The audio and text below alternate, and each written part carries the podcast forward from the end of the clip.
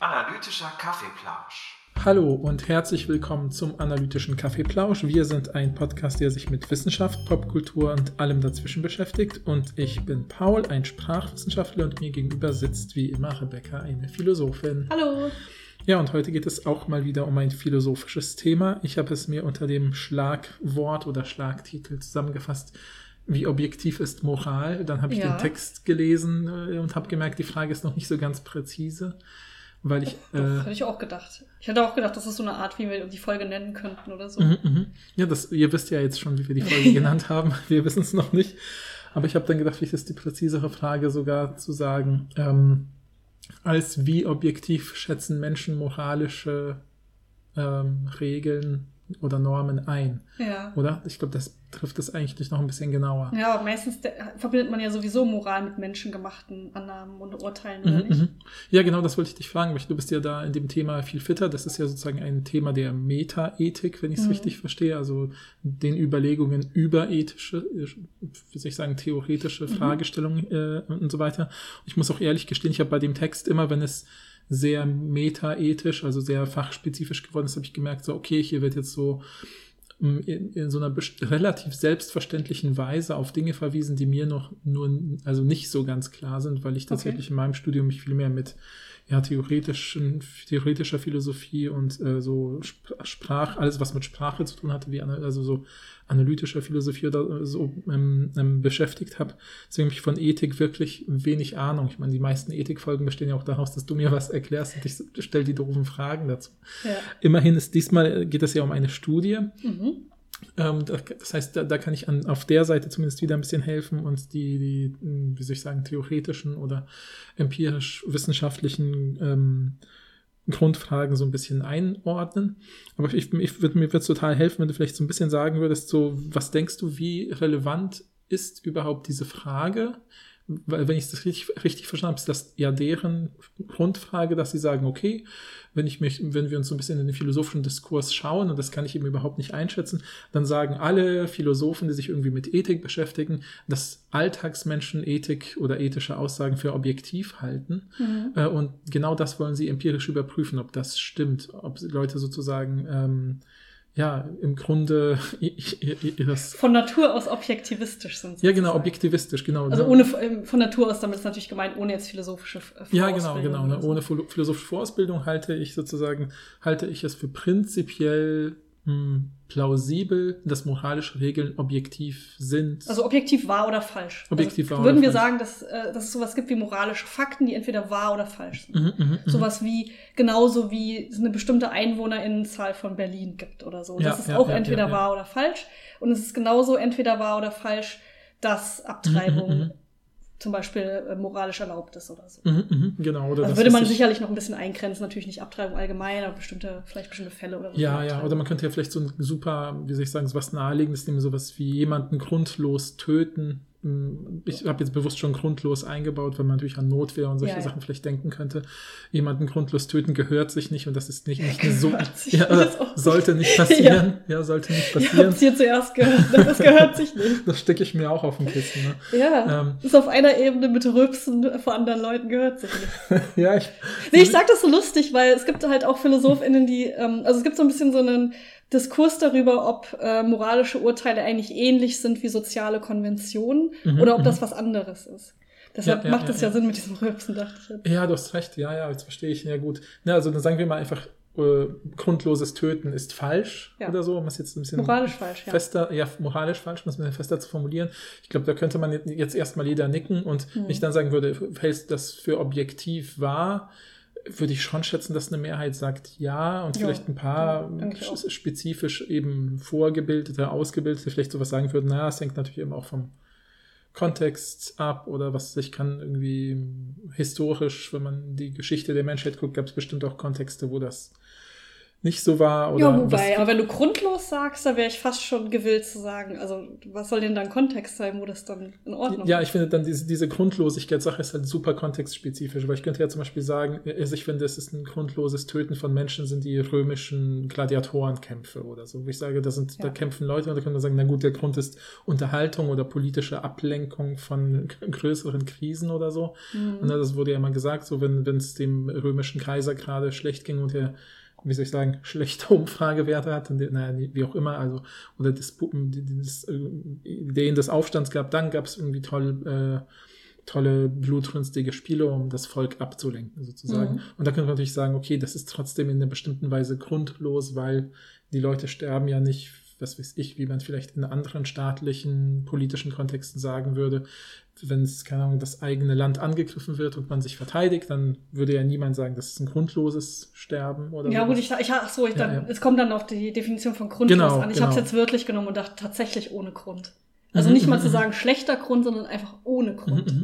Ja, aber ich glaube, genau bei so einer Diskussion sind wir dann genau in dieser Sache, um die es in dieser Studie halt auch Ja. geht, weil man dann sieht, dass, ich, dass es manchmal dann auf so Feinheiten in diesen Ausdrücken Ich denke auch, ich bin Ja, ja, zumindest über eine Sache auch sehr überrascht in Bezug auf die ethischen Urteile. Also Sie Mhm, haben ja mhm. verschiedene ethische Urteile, also so Annahmen einfach, Mhm. Leuten präsentiert und gefragt, ob du, ob, also Sie haben was Bestimmtes gefragt, da werden wir gleich drauf eingehen, aber was dahinter steckt, ist, ob, dass Sie wissen wollten, dass es entweder wahr oder falsch. Mhm, Und bei mhm. mindestens einer Sache bin ich sehr überrascht über die Antwort. Ja, ja, ja. Und aber auch, was unsere Plauschis auf Instagram gesagt haben und auch was Paul gesagt hat. Ich bin über alles überrascht. Ich bin, das ist mir heute noch eine Frage, was, wie, wie ich mir das erklären kann. Und das werden Ja. wir heute vielleicht klären. ja.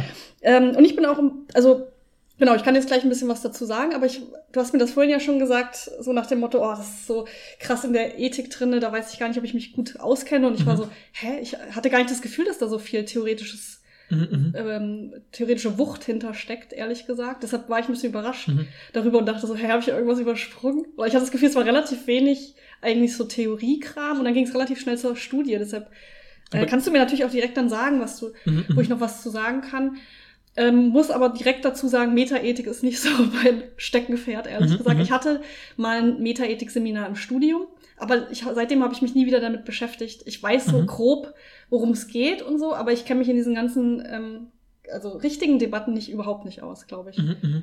So, aber ich kann trotzdem was dazu sagen. Also Ja. wir können ja mal kurz sagen, hat- wir, haben, wir haben, äh, besprechen heute einen Text, eine Studie, die heißt Moral Objectivism Across the Lifespan, also so moralischer Objektivismus über das Leben hinweg, könnte man vielleicht sagen. Ja, über le verschiedene Lebensalter hinweg. Genau, weil was sie halt auch überprüfen wollen, ist, ob sich ähm, der Objektivismus mit dem Alter ändert. Also Mhm, ob es mhm, vielleicht so ist, dass man, je älter man ist, desto eher geht man davon aus, dass es tatsächlich wahre, Mhm, objektive Urteile gibt Mhm, oder mhm, falsche. Ähm, genau, das ist so eine Frage halt. Ja, ja. Natürlich interessanterweise, finde ich auch interessant, ob sich das mit dem Ja, Alter ändert. Ja, ich wollte vielleicht noch ganz kurz den Begriff Objektivismus ein bisschen einordnen. Ja, ja, aber lass mich kurz sagen, so. äh, von wem der Text ist und so weiter. Also der Okay. Text heißt Moral Objectivism Across the Lifespan, ist von 2016 von James Beebe und David Sacris aus der Philosophie. Das sind zwei amerikanische PhilosophInnen. Und die haben eben eine Studie dazu gemacht. Mhm, mhm, Und sie steigen ähm, damit ein, und dann kann ich das vielleicht auch gleich erklären, mhm. dass sie sagen, das hast du ja vorhin auch schon gesagt, dass in metaethischen Diskussionen wird halt oft gesagt, die meisten Menschen oder im Alltag sind die meisten moralische ObjektivistInnen. Das heißt, sie gehen davon aus, dass moralische Annahmen objektiv wahr oder falsch sind und dass sie für alle Menschen gelten in allen Kulturen. Mhm. Also dass es nicht irgendwie relativistisch ist in Bezug auf Ja, verschiedene ja. Menschen oder verschiedene Kulturen zum Ja. Beispiel. Und ob das stimmt, weiß ich nicht. Also sie Mhm. zitieren ja verschiedene Philosophen, nämlich zum einen Michael Smith und dann noch, glaube ich, Mackie. Und das sind beides Leute, die ich auch kenne aus dem metaethischen Diskurs. Und deshalb gehe ich auch mal davon, also das sind sehr, sehr prominente Leute. Mhm. Deshalb gehe ich mal davon aus, dass das stimmt, dass tatsächlich viele Leute sagen, also solche Sätze schreiben wie, im Alltag gehen die meisten Menschen davon aus, dass, äh, dass es den Objektivismus, dass der Mhm, mhm, Objektivismus mhm, gilt oder so. Ja, Ich weiß es nicht, aber ich gehe davon aus, das stimmt und ich könnte es mir auch gut vorstellen. okay, okay. Und das haben wir ja schon ein paar Mal besprochen, dass das halt ganz oft so ist, dass PhilosophInnen im Lehnstuhl sitzen und sich so überlegen, ah, die meisten Menschen, das sind moralische ObjektivistInnen. Mhm, und mhm. deshalb, und das nehmen sie oft als positives Argument zu sagen, das ist ein Grund für den Objektivismus. Denn wenn Leute ohne Vorbildung, also rein intuitiv Mhm. objektivistisch sind, kann das ja auch ähm, ein Grund dafür sein, dass der Objektivismus richtig ist. Ja, ja. Und das äh, besprechen die in der Studie auch zu sagen, mhm. das wird oft als Vorteil wahrgenommen. Und wenn man jetzt überprüft, das wurde ja nie empirisch überprüft, und jetzt überprüfen die das mal. Und mhm. wenn jetzt mhm. rauskommen sollte, dass das nicht stimmt, dann ist diese eine große Grund schon mal weg ja, für den ja, Objektivismus. Ja. Okay, ja, dann verstehe ich das. Das war eigentlich auch schon meine große Frage am Anfang, dass ich dachte, können die das mit Hilfe von zwei Zitaten einfach so belegen, dass sie sagen, die meisten PhilosophInnen gehen davon aus, Nee, ich, glaub, ich glaube auch, sie sagen wahrscheinlich die meisten ObjektivistInnen, würde ich, obwohl ich. Obwohl, Na gut, ja, also für mich wirkt das eher so wie, äh, also es war wirklich für mich eine sehr starke These, so im Sinne von quer durch die Philosophie kann man sehen, dass Leute, wenn sie über Alltagsmenschen das, das sprechen. glaube ich, ein bisschen, so haben die das okay, okay, okay, okay. Oder vielleicht habe ich es auch zu schwach wahrgenommen, aber sie zitieren, glaube ich, zwei Leute mhm, und das mhm. sind zwei prominente Menschen in dem Diskurs. Mhm. Und ich kann mir auch vorstellen, dass das häufig vorkommt, aber ich glaube nicht, dass sie wirklich dass sie geschrieben haben, dass es, dass es sich durch den metaethischen Diskurs zieht. Mhm, Aber ich weiß es nicht. Könnt ihr uns gerne schreiben, wenn ihr euch näher damit auskennt. Ja. Auch wenn ihr Interesse daran habt, dass wir mal tatsächlich innerphilosophisch uns mit Metaethik beschäftigen, können wir das auch mal machen. Da müssten wir uns sicherlich jemanden einladen, weil da bin ich nicht firm mhm. genug, glaube ich. Mhm. Könnte man aber machen, weil ich finde eigentlich, das hört sich vielleicht nicht so interessant an, aber ich finde Metaethik eigentlich total interessant. Also mhm, mhm, mhm. äh, sie machen das ja in dem Text auch und das kann man vielleicht auch dann ganz gut ähm, erklären, so diese Unterschiede, indem sie sagen, okay, wir haben so drei große Disziplinen, die wir uns angucken können innerhalb der Ethik, Metaethik, normative Ethik und angewandte Ethik.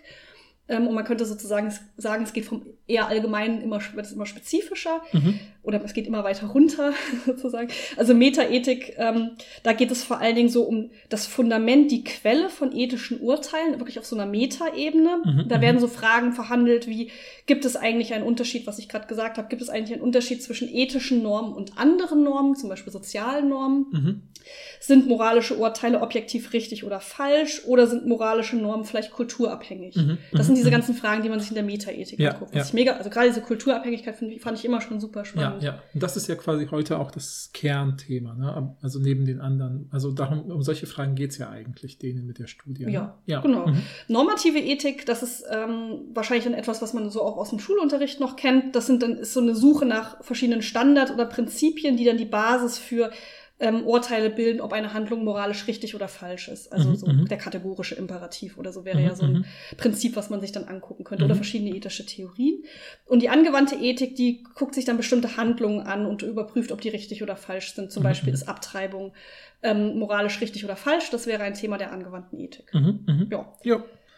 Genau, ja. Und, und, man unterscheidet halt in der Metaethik grob, also das sagen sie hier, ich, in meinem, meiner Erinnerung gibt es da noch andere große Theorien oder so andere Begriffe, die da im Raum stehen. Sie unterscheiden hier zwischen ethischem Objektivismus und Subjektivismus. Ich glaube, aber ich, es kann sein, dass es jetzt, dass ich das falsch erinnere, dass man manchmal auch zwischen Realismus und Relativismus unterscheidet, also dass, dass, dass die Begriffe auch genannt werden. Mhm, mhm, aber ich weiß nicht genau, ob das austauschbar ist, ehrlich gesagt. Okay. Oder ob man wieder sowas sagt wie, okay, Objektivismus ist die Oberkategorie und dann gibt es noch den Realismus darunter und den, was weiß ich keine Ahnung.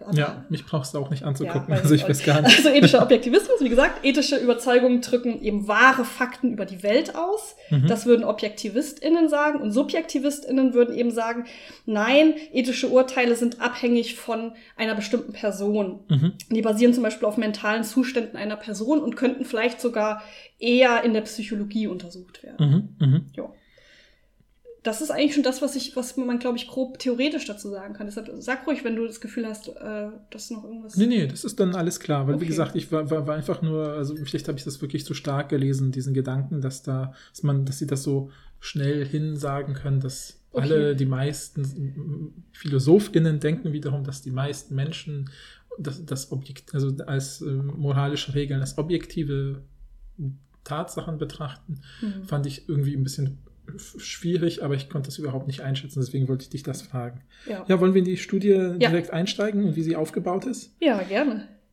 Genau, also ich finde es halt, ähm, ne, ich bin ja eigentlich auch ein Fan immer, weil es so, so, also für, also einfach als Thema für unseren Podcast von Experimentalphilosophie, weil wir dann unsere Kompetenzen so schön zusammenfügen können. Ne? Also da ich mich mhm. ja mit Studiendesigns und sowas auskenne und du eben mit den philosophischen Inhalten. Und ich muss halt sagen, ich finde auch diese Studie ist relativ gut designt. Sie grenzt sich von einer vergleichbaren Studie ab. Also sie haben schon quasi, es gibt schon andere Menschen, die vorher versuchen äh, zu überprüfen, sind diese, äh, sind, also gelten für andere Menschen, die, also nicht philosophische Menschen sozusagen, äh, ist, ist wirklich diese Alltagsauffassung, Moral ist gleich objektiv sozusagen, ist die weit verbreitet. Und äh, was man eben dann feststellt, was man dann oft macht in diesen Studien, ist, dass man lässt diese Menschen auch andere äh, Aussagen einschätzen, die nicht aus dem moralischen Feld sind, die zum Beispiel aus dem naturwissenschaftlich-faktischen Feld Mhm. sind, aber auch im Kontrast dazu vielleicht solche Geschmacksurteile, wie Mhm. welche Musik findest du besser oder sowas, da werden wir ja gleich noch auf Beispiele kommen. Und dann sollen die Leute eben dann zum Beispiel sowas einschätzen wie, ähm, ne, sie lesen sich einen Satz durch und dann sollen sie darüber entscheiden, ob sie das Gefühl haben, angenommen, ich bin hier bei der, also angenommen auf diesen Satz gibt es oder auf diese Frage gibt es zwei mögliche Antworten, sowas wie Ja oder Nein oder eine ungerade Zahl oder eine gerade Zahl ist richtig oder irgendwie sowas. Und jetzt könnte ich quasi sagen, ich bin der Überzeugung, dass A richtig ist und jemand anders sagt, ich bin der Überzeugung, dass B richtig ist und dann werden die Leute eben gefragt, was denkst du, wäre es möglich, dass A und B recht haben oder kann nur einer von beiden recht haben? Mhm. Was ja letztlich die Frage nach Objektivismus ist, weil wenn man dann sagt, nee, hier kann nur einer recht haben, sagt man, das ist also eigentlich eine objektive Sache, Genau. die eben nicht subjektiv vom Einzelnen abhängig ist. Wäre sie von jedem Einzelnen abhängig, würde ich das für etwas halten, was für den einen so, für den anderen so sein kann, sage ich halt, nö, da kann der eine, für den einen ist, äh, wo- wozu wir ja noch kommen werden, Britney Spears eine genauso wichtige Musikerin wie Beethoven Mhm. und für den anderen ist ganz klar, dass Beethoven elementar und wichtig ist und Britney Spears äh, nicht da dran kommt oder sowas. Ja. Mhm. Und das ist dann irgendwie, und dann kann man eben schauen, welche Einschätzungen geben die Leute und wo positioniert sich da das moralische oder wo positionieren sich da die moralischen Urteile im Verhältnis zu den faktisch objektiven naturwissenschaftlichen Fakten äh, und den Geschmacksurteilen sozusagen. Und dann äh, wurde schon bei ersten ähm, Untersuchungen festgestellt, dass die ähm, moralischen äh, und äh, Fragestellungen relativ nah an den faktischen sind, also an den naturwissenschaftlich faktischen, äh, aber intrinsisch, wenn man dann zum Beispiel mehrere Sachen fragt, die irgendwie ja, aus der Fragen der angewandten Ethik sind oder so etwas, äh, könnte man, merkt man, okay, das ist wirklich ähm, je nach Themenlage sehr unterschiedlich gewichtet. Ja, also das heißt, Mhm. einerseits ist es sehr, sind im Großen und Ganzen zusammengerechnet, sind, halten Menschen moralische Urteile eher für objektiv oder fast so objektiv wie naturwissenschaftliche Tatsachen, könnte man sagen. Aber in, innerhalb dieses Spektrums der moralischen Tatsachen gibt es eine, eine große Schwankung, die von anderen Faktoren abhängig ist. Ja. Und genau all diesen Fragen, so was schwankt da genau? Schwankt es, weil die Leute, die diese Antworten ankreuzen, ja, vielleicht eben, das ist ja deren Fokus hier, verschiedenen Altersgruppen zugehörig Mhm. sind, weil man ja sagen könnte, je älter Menschen werden, desto eher sehen sie, dass alles relativer ist, weil sie Mhm. häufig verschiedensten Meinungen begegnen. Und wir wissen, die meisten Studien sind mit StudienanfängerInnen Genau. durchgeführt. Das ist aber auch eine sehr merkwürdige Gruppe. Wir wissen, das sind weirde Leute. ja, genau, genau. Wenn ihr uns häufiger hört, wisst ihr, wofür die Abkürzung steht. Genau. Und genau das wollen sie also testen. Sie wollen sagen, was, hängt es vom Thema ab, hängt es von den Leuten, ihrem Alter, was weiß ich ab. Ja. Und das wollen sie ein bisschen spezifischer wissen und eben auch mit all diesen Sachen ins Verhältnis setzen. Was ich auch interessant finde, ist, das haben sie auch noch geschrieben, es gab sogar eine Studie, wo rauskam, dass äh, Themen, die für uns PhilosophInnen klassische Themen der Mhm. Ethik sind, überhaupt nicht als ethische Themen gesehen Mhm. werden. Zum Beispiel Abtreibung Mhm. oder das Spenden von Geld. Da dachte ich direkt, was? Leute sagen, dass das nicht eine ethische Sache ist. Mhm, mhm. Ich meine, Abtreibung kann man sich vielleicht, habe ich mir dann erklärt, okay, könnten Leute dann vielleicht denken, okay, das ist eine rein juristische Sache. Ja. Das ist halt entweder erlaubt oder das ist nicht erlaubt. Das hat aber keinen Zusammenhang mit Ethik, wobei ich nicht wüsste, Mhm, was mhm, deren Verständnis von Ethik ist, ehrlich gesagt, wenn sie das sagen. Aber gerade auch beim Spenden, ähm, wohltätigen Spenden, ich glaube, anonymes wohltätiges Spenden war sogar der Einzelfall, wird nicht als ethische Fragestellung perspektiviert. Das verstehe ich überhaupt nicht. Was ist das denn dann? Ja, das habe ich auch nicht Ist das verstanden. Höflichkeit dann? Ist das eine soziale Konvention? Ja, ja. Weil die müssen auch. ja, diese Menschen müssen ja ein Verständnis von Ethik haben, wahrscheinlich. Mhm, Sonst würde es ja keinen Sinn machen. Ich habe mir diese Studie jetzt nicht, ich wollte mir die angucken, aber die war leider nicht verfügbar, weil das Mhm, hat mich mhm. total interessiert. Also nicht, also ich konnte nicht drauf zugreifen, meine ich. Ähm, und ich dachte dann, die müssen ja ein Verständnis von Ethik haben, weil sie haben ja andere Sachen wahrscheinlich Mhm. eingeschätzt und das kam irgendwie raus als Thema, was nicht als ethisch gesehen Ja, wird. ja, ja, ja. Ich, äh, das, mir, das kann ich mir gar nicht erklären. Also falls sich da jemand eine Erklärung hat, bei dieser Abtreibungssache ja. kann ich es mir noch irgendwie halbwegs, aber Mhm. Also ich finde auch bei der Abtreibung sehe ich es genau wie du. Ich kenne auch Leute, äh, die oft sagen, ähm, also die, glaube ich, im Alltag so argumentieren dass sie sagen würden, hey, da gibt es so verschiedene Meinungen dazu, in, die so krass kulturabhängig sind und was weiß ich. Das soll dann letztlich jedes Land rechtlich selber juristisch entscheiden, weil das ist es ja letztlich dann auch in aktuellen Gesellschaften typischerweise eine juristische Fragestellung. Mhm. Und ich glaube, für die meisten Menschen ist es dann nicht so, dass sie dann sagen würden, na ja, klar, dahinterliegend ist es trotzdem eine Frage der Ethik vielleicht. Aber ich frage mich dann, was Ja. ist dann eine Frage der Ethik? Weil das Mhm. könnte man ja auch andere Sachen auch ähm, anwenden, sowas wie Lügen Nee, oder so- so Morden. meine das ist das ja auch nicht. eine juristische, theoretisch Ja, eine ja, genau, juristische genau. Frage. Genau, aber das ist so eine Sache, wo, wo man sagen würde, okay, äh, ähm, wie soll ich sagen, das ist eine Frage, die nicht in der Ethik dann gelöst wird für die Gesellschaft, wie es letztlich Ja sein gut, wir wissen soll nicht, was die so. Frage war natürlich. Ja, ja, genau, genau. Deshalb wollte ich es mir eigentlich angucken, aber ging da, wie gesagt, Ja, leider nicht. Aber falls ihr da Hypothesen habt oder auf diese Studie zugreifen könnt, Mhm. könnt ihr natürlich gerne Bescheid sagen. Ja, und ähnlich könnte ich mir auch sagen, dass bei den anonymen Spenden, das ist wirklich eine echt keine starke Hypothese, die ich jetzt hier habe, aber ich habe auch versucht, es mir zu erklären, hatte das Gefühl, dass das Einzige, was plausibel ist, was mir eingefallen ist, dass die Leute vielleicht denken, dass die Leute in der Philosophie oder in der Ethik ja vor allem über die Dinge streiten, für die es anderweitig noch keine Lösung gibt oder irgendeine Sache, die besonders konfliktbehaftet ist, so wie eben Abtreibung selbst. Also was ja jetzt gegen diese andere Sache Ja, wir wissen ja nicht, ob es die gleichen Leute Ja, ja, sind. ne? genau, also genau. Von daher. Genau, aber, aber dass die vielleicht denken, ja mein Gott, was soll denn an, am, am Spenden von Geld schlecht sein? Und wenn da, wenn ich da nichts Schlechtes sehe, müssen sich doch keine PhilosophInnen darüber den Kopf zerbrechen. Also es ist keine Frage der Aber- Ethik. Nee, dann ist es ja wohl ein moral moralisches Faktum. Und das trifft, trifft mich zurück auf die Sache, die ich nicht verstehe. Ja. Nämlich, das ist genau das, was ich nicht verstehe in dieser Studie, die später noch kommt, weil das ist ja auch eine Annahme, von der ich der Meinung bin, dass es offensichtlich moralisch richtig ist. Und Mhm. es gibt keine zwei Meinungen. Mhm. Aber das ist total umstritten. Mhm. Es ist total umstritten, ob anonym Geld an wohltätige Zwecke zu spenden moralisch richtig ist. Mhm. Das verstehe ich nicht. Wieso? Was ist mit diesem Spe Egal, da Da reden können wir nach, nachher Ja. drüber reden. Aber das ja. ist das größte Rätsel meines, Ja, ja. meines Lebens. Ja, also auf jeden Fall wollen dann unsere beiden Untersuchenden, nämlich Bibi und Sacris, wollen einfach äh, das rauskriegen und haben auch eine riesen äh, ähm, Gruppe von äh, ProbandInnen akquiriert, nämlich 2500 Menschen für ihre erste Studie. gut, ne? Ja. ist richtig, richtig hoch. Auch in einem, und dann, weil sie ja vor allem das Alter überprüfen wollen, in, auch in einem riesigen Ja, Altersspektrum. Also das Durchschnittsalter ist 50 und bewegt sich von 12 bis 89. Das Mhm. finde ich Gefühlt richtig. haben wir, hatten wir noch nie so eine große Gruppe Ja, an unterschiedlichen ja, ja, ja, Menschen. ja. Also vom Alter und von der Zahl her, meine ich jetzt. Genau, und davon werden, wird, werden 43 Personen haben als Geschlecht weiblich, äh, 43 Pro- Prozent. Ja, 43 Prozent. Sorry. 43 Leute wäre echt wenig. Genau, 43 Prozent der Personen äh, weibliches Geschlecht angegeben. Und letztlich machen die nichts Großes. Sie müssen eigentlich. Aber ich äh, will noch kurz sagen, ja. also sie haben 120 SIBT-KlässlerInnen, die sind Mhm, im Schnitt mhm. 13 Jahre, 120 Neunklässler, also 15 Jahre KlässlerInnen, 15 Jahre, 120 ZwölfklässlerInnen, die sind 17, 120 StudienanfängerInnen, die sind 19.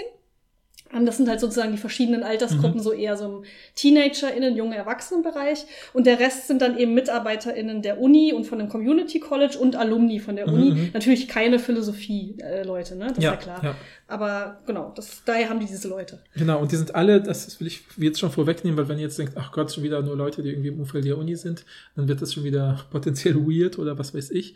Ähm, der Punkt ist aber halt, dass sie bei der Studie dann halt äh, später sagen, ja, das sehen wir natürlich als ein mögliches Problem, dass wir da doch irgendwie eine bestimmte Zielgruppe erwischt haben. Und deswegen machen sie später noch eine Anschlussstudie, wo sie auch international in verschiedene Kulturkreise Ja. reingehen. Da kommen wir dann später dazu. Genau. Also bitte nehmt die Ergebnisse jetzt halbwegs ernst, denn die zweite Studie, das kann ich glaube ich schon mal spoilern, äh, um die Argumente jetzt zu stärken, äh, wird auch die Ergebnisse der ersten Studie Ja. bestätigen, den teilweise sogar Fällen, genau. verstärken. Genau. Äh, in den, zumindest in den In relevantesten, den relevantesten Fällen. Fällen, ja. Genau, und das heißt also, alles, was wir jetzt sagen, bezieht sich vielleicht nur auf eine kleine Gruppe von Menschen aus dem Bundesstaat New York, äh, Mhm. aber trotzdem ähm, ist sie äh, scheinbar doch als repräsentativ zu lesen, was ja bei der großen Anzahl von Menschen doch auch äh, re- relativ naheliegend ist. Zumindest. Mhm. Genau. wir diese, also die wurden da mit Sätzen konfrontiert. Wollen wir die eigentlich vorlesen? Ja, ja, ich wollte die gerne vielleicht auch tatsächlich finde die Fragen ganz spannend, damit Leute sich das irgendwie, glaube ich, ins Gedächtnis rufen können, nur damit ihr euch das ein bisschen besser einordnen oder vorstellen könnt. Es gibt insgesamt 24 Fragen, die für diese Studie konzipiert worden sind. Einige basieren auch auf anderen Vorstudien. Mhm. Ähm, und acht davon beziehen sich auf faktisches Wissen, so, so, so na, ich sage jetzt mal im weitesten naturwissenschaftliches Also sie nennen es auch factual, deshalb sagen Ja, wir die ja, ganze ja, Zeit okay. faktisch, aber es sind vor Dingen so naturwissenschaftliche Ja, Sachen, ja, ja, genau. Wir werden jetzt gleich sehen, was das hinten für Beispiele sind. Äh, dann, also ne, 24, wie gesagt, 24 Fragen, davon sind acht beziehen sich auf faktische Sachen, zehn, best- beziehen sich auf ethische Mhm. Fragestellungen, die stehen ja auch im Fokus dieser Untersuchung. Und sechs beziehen sich auf so individuell Geschmackssachen. Ja, also Taste, sagen sie Taste dazu. Man könnte auch vielleicht auch ästhetisch sagen. Ja, genau, genau. Also dachte ich mir mit, mit meinem klassischen, es gibt keine objektiven ästhetischen Urteile. Genau. Das ist natürlich hier Wasser auf meine Mühlen. Genau, und dann werden die, die, diesen Leuten äh, von diesen 24 Fragen äh, zufallsgeneriert acht vorgesetzt und dann sollen sie diese acht anhand von drei Fragen beurteilen. Mhm. Wir können ja gleich die Fragen schon mal machen. Also Sie sollten Ja. zuerst, äh, also es sind wirklich einfach so Sätze, ne? Sowas Ja. wie ähm, äh, der Mensch hat sich aus primitiveren Primatenarten entwickelt. Mhm. Das wäre so eine Annahme äh, oder so eine These. Und die erste Aufgabe war dann der Grad der Zustimmung. Das heißt, stimme ich dieser Aussage zu von einer Skala von eins bis sechs? Mhm. Ja. Wie sehr, also wie sehr stimme ich zu? Genau, ne, das heißt, ich kann äh, potenziell das, äh, sechs Sachen ankreuzen äh, und kann eben sagen, ich stimme dieser Sache sehr zu, was natürlich interessant ist, später ins Verhältnis damit zu setzen, für wie objektiv Ja, halte ja. ich die Sache, der Kann man ich sich natürlich schon vorstellen, was da vielleicht zusammenhängen Genau, könnte. genau, genau. Aber ja, Mhm. die zweite ist, äh, dann äh, sollen Sie sich vorstellen, wenn jemand eine andere Meinung hat als du, ist es möglich, dass ihr beide recht habt oder muss eine Person von euch sich irren? Mhm, mhm. Ja? Genau. Das also ist nur- natürlich die Objektivitätssache. Genau, nehmen wir nochmal diese erste Beispielfrage, diese Objektivität, äh, diese, diese Fakt aus dem faktischen Feld mit der Evolution und man Mhm. würde eben sagen, äh, Der Mensch hat sich aus primitiveren Primatenarten entwickelt. Genau, da könnte ich eben sagen, ich bin der festen Überzeugung, dass das so ist. Und ich bin nicht der Meinung. Ist, äh, ist nicht dieser Meinung. Und jetzt muss ich überlegen, könnten beide Recht haben. Ja, Ja, das oder ist muss das. ich recht haben und Paul sich irren? Genau, genau. Und da müssen die Leute sozusagen auch wieder ankreuzen, wie, ob das möglich ist, dass die Leute Genau, sich also entweder beide können recht haben Ja. oder eine Person muss sich irren. Ja, Und beide können Recht haben, wird dann als Leugnung von Objektivismus gelesen Mhm. und äh, eine Person muss sich irren, wird als objektivistisch dann gelesen. ganz genau. Und das letzte ist äh, die Frage, in welchem Maß sind sich Menschen in unserer Gesellschaft über diese Frage uneinig? ja, Also das so ein bisschen, manche von diesen Statements haben sie, haben sie extra ausgesucht, weil sie wenig kontrovers sind und Mhm. manche sind halt sehr kontrovers. Mhm, Ich meine, man kann mhm, sich auch vorstellen, in Amerika vielleicht sind vielleicht diese Evolutionssachen auch noch mal viel kontroverser als in anderen Kulturen. Ähm, und dann spielt das ja auch eine Rolle zu gucken, wie viel Uneinigkeit herrscht. Ja, dann ja, von ja. gar keine Uneinigkeit bis sehr viel Uneinigkeit auf einer Skala von 1 bis 6. mhm, mhm. Und das ist genau in der Reihenfolge auch Ja, ja. gewesen. Ja, und ich dachte, es wäre jetzt total witzig, wenn wir diese Fragen durchgehen und immer wir beide eben sagen und die HörerInnen auch mitentscheiden können, welche, ob sie das denken. Also, und Also zwar Moment, nur auf, in wir? Bezug auf die Frage ja. 2, genau. Ne? Also, auf können beide Recht haben. Das ist jetzt unsere Frage. Genau, also angenommen, jemand glaubt dieser Aussage, jemand anders glaubt genau das Gegenteil, Können beide Recht haben. äh, können beide Recht haben. Ne? Also, Mhm, okay. wir, Also, wir erste sagen, Frage- können beide Recht haben? Ja. Ja. Das ist jetzt unsere Frage. ne? Ja oder nein? Genau, können beide, also genau, du sagst die Frage, ich sag, könnten beide Recht haben. Ja, und dann, okay. Genau. Okay, fangen wir also mit den faktischen an. Ne? Mhm. Also ich habe das jetzt einfach bei DeepL übersetzt. Ja, ne? ja, ja. Häufige Bewegung hilft in der Regel beim Abnehmen.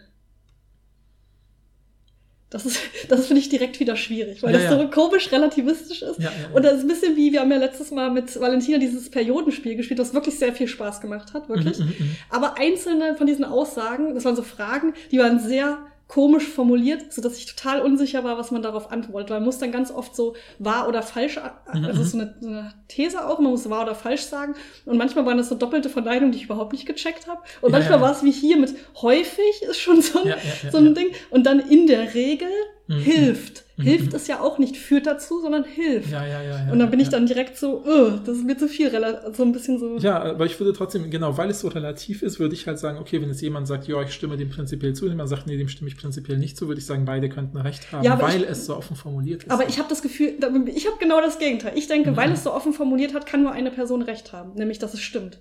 Also ich denke, es stimmt. Häufige Bewegung hilft in der Regel beim Abnehmen. Das heißt nicht, dass es immer hilft.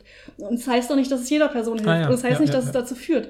Aber weil es so relativ formuliert ist, habe ich das Gefühl, es gibt nur eine Antwort. Oder ja, ich ich bin mir sicher, dass sie es so formuliert haben, extra, damit es so ein bisschen vage ich, hab, ist. ich bin ehrlich, ich finde es ganz, äh, also für mich hat es die gegenteilige. Okay. Aber vielleicht bin ich auch komisch. Gut, Schreibt mir. nächste Frage. Die globale Erwärmung ist hauptsächlich auf menschliche Aktivitäten zurückzuführen, zum Beispiel die Verbrennung fossiler Brennstoffe. Mhm, genau, also wenn jetzt eine Person sagt, ich bin davon überzeugt, eine sagt, davon bin ich nicht überzeugt, könnten beide recht haben. Nein. Genau, ich würde auch sagen. Also nein. nur eine Person hat Genau, nur eine Person kann Ja, recht haben. gut. Nämlich die, die sagt. Ja, aber jetzt, aber guck mal, das denkst du jetzt auch, weil es dieses, aber es ist trotzdem hauptsächlich. Hauptsächlich ist auch ein relativer Ja, ja, Begriff. ja, ja, das Und stimmt. das, deshalb beim ersten, Egal. Aber hauptsächlich stimmt die auch in dem ja, Fall. ich, natürlich stimmt das, aber ich finde auch häufige Bewegung hilft in der Regel. Das heißt doch nicht. okay, wir lassen Egal. das jetzt los. Ich bin einfach komisch. Lass los. Ja, lass ich los. Einfach nicht. Julius Caesar hat an seinem 21. Geburtstag keinen Wein getrunken. Ja, das ist wieder. Stopp, wir müssen, die Leute müssen erst, du musst kurz eine Mhm. Pause lassen, dann können die Leute mitmachen. Ja, okay, jetzt kannst du. Genau, also ich. Äh, Es gibt ja dieses, dieses Stereotyp, dass, dass Leute in Rom immer viel Wein getrunken haben. Ich weiß halt nicht, ob es dann ein begrenztes Alter gab und ob es schon das Ritual das gab, dass man völlig seinem egal, diese Geburtstag Fragen, Wein die du gerade trinkt. stellst. Äh, deswegen bin ich. Eine Person hat recht. Ja, nur eine Person Ja. kann recht haben. Entweder Ja. hat er Wein getrunken Ja, oder nicht. wir wissen es nicht, aber trotzdem hat nur eine Person recht. Ja, ja, ja. Sind du denkst zu philosophisch. Ich wollte Hä? alltagssprachlich da dran gehen. Ja, aber, ich, aber die Frage ist ja nicht, also am Grad der Zustimmung wäre ich ganz weit. Wäre ich, wär ich bei, keine Ahnung. Mhm, mhm, aber mhm. trotzdem hat eine Person recht. Na gut, du hast recht. Du hast recht. Ja. Äh, es gibt eine gerade Anzahl von Sternen im Universum. Mhm.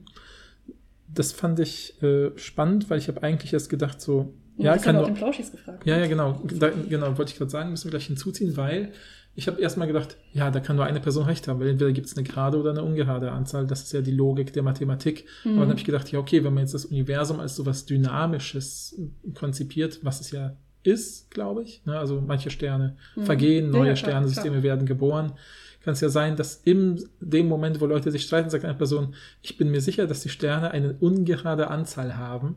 Jetzt Und in dem Moment, genau, und dann sagt der andere, nee, ich glaube, es ist eine gerade Anzahl. In dem Moment geht aber auch ein Stern gerade kaputt. Ja, hat trotzdem eine Person recht.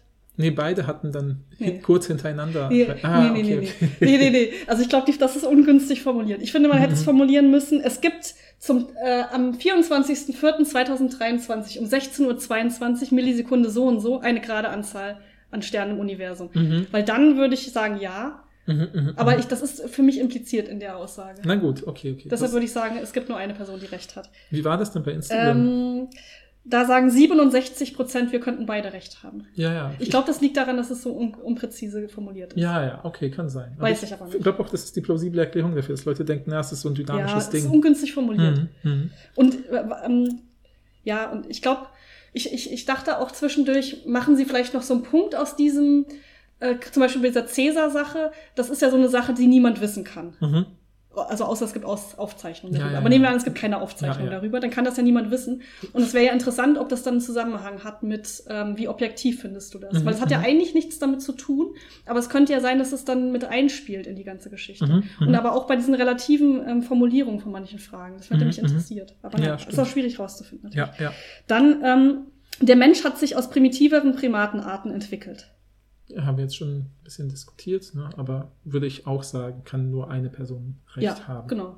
Ja. Und da, da kann man natürlich auch wieder sagen, klar kann es sein, dass man sich im Moment noch irrt beim Forschungsstand Ja, und dass was anderes irgendwann mal rauskommt, dass es ganz anders war. Aber dann hat, hat man ja trotzdem sich geirrt und hat trotzdem nur eine Person Ja. recht. Ne? ja, ja, genau. Das ist ja wieder dieses, was weiß ich eigentlich. Ja, ja, ja, ja. Genau. Äh, Der Mars ist der kleinste Planet in unserem Sonnensystem. Äh, hat auch nur eine Person recht, sage ich. Ja, ja, kann auch nein. Und das ist genau wie du sagst, das System könnte sich ändern. Wir Ja. entdecken einen neuen, super kleinen Planeten und weil er so super klein ist, haben wir ihn noch nie gesehen und dann ist, weiß ich, der Mars der zweitgrößte, plötzlich, äh, zweitkleinste oder sowas. Mhm. Äh, aber ähm, ähm, trotzdem würde nur eine Person recht haben. Genau. Ja. Äh, die Erde ist nur 6000 Jahre alt. Mhm. Kann nur eine Person recht haben. Richtig, denke ich auch. Das ist richtig. ähm, ich muss nur gucken, was haben die Leute noch gefragt. Ähm, letzte Frage aus dem faktischen Bereich. New York City liegt weiter nördlich als Los Angeles. mhm. Ja, da habe ich halt dann kurz drüber nachgedacht, ob man ob dieses nördlich nicht ähm, sehr relativ ist, je nachdem, wie man es ver verwendet, das Wort nördlich. Mhm. Aber dann dachte ich, das ist aber auch eine blöde Sache, weil wenn man, wenn man, wenn man sich auf den gleichen Begriff von nördlich einigt, dann hat wieder nur eine Person. Ja, recht. ja, ich denke auch. Und Wenn ich man glaub- sowas sagt wie Abstand zum Äquator Ja, ja, genau. oder so, dann Und trotzdem man redet man eh über das Gleiche, selbst wenn man unterschiedliche Mhm. Wörter benutzt. Deshalb würde ich sagen, nur eine Person hat Ja, recht. ja, denke ich auch. Ja. Was haben denn die Leute? Das haben wir auch gefragt, ne? Mhm. Ähm, ah nee, wir haben gefragt, die Erde ist nur 6000 Jahre alt. Ah, ja. Sorry. Da sagen 80 Prozent, dass nur eine Person recht haben kann. Mhm, mhm, Aber mhm. immerhin 20 Prozent können das beide recht haben. Ja, ja, ja. Von wie viele Leute hatten wir insgesamt äh, befragt? Weiß ich nicht. Ah, Hab ja, ich mir nicht aufgeschrieben, leider. Ja, ja, aber ich glaube, es bewegte sich so um den Bereich von 15 bis 20 Ja, oder wahrscheinlich, so. Ne? ja. Mhm. Ja, ja, also ich wollte es nur ähm, sagen. Also genau, also das habe ich ehrlich gesagt keine Erklärung. Ich meine, vielleicht wenn man sagt, das ist alles noch so unsicher, aber aber ich, ich muss aber dazu sagen, es gibt einzelne Personen, die bei allen Aussagen gesagt haben, beide könnten recht haben. Das, das sind also stimmt. also krasse ObjektivistInnen, egal in welcher das. Äh, nee, keine Objektiv, subjektiv. Äh, Entschuldigung, ja, krasse SubjektivistInnen ja. in allen Gebieten und das finde ich bewundernswert. Okay, gut, ja, gut. Dann lassen wir zu den ethischen Annahmen kommen. Okay, Nummer eins. Es ist moralisch gut, einen großen Teil seines Einkommens anonym für wohltätige Zwecke zu spenden. Oh, ich, ich sehe gerade, ich lese es jetzt zum ersten Mal richtig. Ja. Oh nein! Und ich mache die ganze Zeit so ein Ding da draus. Ich dachte irgendwie, da drinne steckt, dass man reich ist. Mhm, irgendwie, mhm, also mhm. es ist äh, für äh, irgendwie dachte ich, da steht sowas wie für reiche Menschen ist es moralisch gut. Jetzt checke ich erst, dass es, für, dass es einfach nur allgemein steht, dass es moralisch gut, einen großen Teil seines Einkommens anonym für wohltätige Zwecke zu spenden. Mhm. Ah ja, okay. Gut. Never mind. Das ist also dein großes Problem, dass du dachtest, das sind eh Leute, die viel Geld haben, aber es könnte Weil dann, Leute ja, ja. ihre ganze Existenz gefährden. Ja, das habe ich überhaupt nicht, ja, habe ich ja gar nicht auf dem Schirm gehabt. Ich habe mich schon gewundert, dass du da so, dass du, ich dachte, du bist so überzeugt von dem, wie soll ich sagen, moralischen Mehrwert des Geldspendens, dass du dachtest, ja, kann ja nicht schaden. Nee, bin ich eigentlich auch, aber natürlich kann man sich jetzt Fälle vorstellen, wo jemand das den großen Teil des eigenen Einkommens spendet und die eigene Familie zum Beispiel dadurch mhm. äh, hungern muss oder sowas. Ja, und dann könnte man dann drüber nachdenken, wie moralisch gut ist das jetzt oder nicht. Mhm. Das habe ich irgendwie gar nicht gelesen. Ich dachte, dass da irgendwie sowas stand für Prominente oder sowas. Mhm, mhm, das habe ich irgendwie voll überlesen. Das habe ich die ganze Zeit mich total gewundert, mhm. warum Leute das nicht checken. Ah, Aber ich bin die Dumme hier in dieser Geschichte. Dann ja. sage ich natürlich, es gibt verschiedene Antworten. Ja, ja, ja. Also ich würde sagen, es ist eher moral, also schon eher moralisch gut, aber man könnte sich Einzelfälle ausdenken, habe ich ja. Mal. ja. Und da haben wir auch Instagram gefragt. Ne? Ja, 60 Prozent sagen eine Person muss Recht haben. Mhm, mh. Ja, ist schon. Vielleicht haben die auch das gedacht, was ich gedacht habe. Ja, ja, kann sein, ja, ja. Ich habe halt auch gedacht, dass natürlich dieses anonyme Geldspenden kann auch deshalb schwierig sein, also weil es ja schon mehrfach, also zumindest ist das zum Beispiel so eine Sache, die in Deutschland sehr oft passiert, dass zum Beispiel irgendwelche Institutionen viel Geld gespendet bekommen, anonym, und dann merkt man später, okay, das sind irgendwelche Leute, die äh, zum Beispiel, was sich eine Nazi-Vergangenheit hatten oder sowas, und dann merkt man, okay, dieses Geld ist ja irgendwie ja, Problem, durch auf problematischsten Wegen entstanden oder mhm. dieses Vermögen angehäuft worden. Und dann will man ja nicht das, was in äh, vielleicht die eigene Spenden, äh, wie soll ich sagen, das eigene, äh, na, wie nennt man das denn? Spendenunternehmen, weißt du, was ich hm. meine? Also wohltätige Organisation. Ja, genau, die wohltätige, Dankeschön. Ich weiß nicht, warum ich da gerade Wortfindungsprobleme hatte. Also die eigene, wenn man sagen würde, hier diese wohltätige äh, Organisation hat Geld angenommen von Leuten, die irgendwie eine Nazi-Vergangenheit haben, könnte mhm. das ja echt schwierig sein. Und deswegen hatte ich ja, gedacht, vielleicht okay. schwingt da noch sowas mit wie oh, anonymes ja. Spenden ist problematisch, weil man müsste eigentlich immer transparent machen, wer man ist oder so. Ja. Das war auch noch so eine Lesart, über die ich nachgedacht habe, während okay. ich es gelesen habe. Aber also es zeigt halt offensichtlich, gibt es da Möglichkeiten ja. zu zweifeln und das heißt, es ist vielleicht nicht so objektiv, ja, wie es okay. klingt. Ja, sorry Leute, dass ich das jetzt die ganze Zeit aufgebauscht habe und einfach zu dumm zum Lesen bin. Oh. Was lernen wir daraus? Immer eine große Fresse riskieren. Okay, zwei. Nächstes ethisches Urteil. Ja. Es ist moralisch zulässig, einem Freund beim Sterben zu helfen, der an einer Krankheit leidet, für die es keine Heilung gibt und der schreckliche Schmerzen hat und sterben will. Mhm sehr spezifisch. Ja. Deshalb würde ich sagen, es gibt nur eine richtige Antwort. Nee, ich würde sagen, es gibt keine, nicht, nicht, es können beide, beide recht, recht haben. Genau. Für mich ist es, äh, für mich sind da die klaren äh, Kriterien für Sterbehilfe drinne. Mhm. Nämlich Krankheit, für die es keine Heilung gibt, schreckliche Schmerzen und Wunsch zu sterben. Mhm.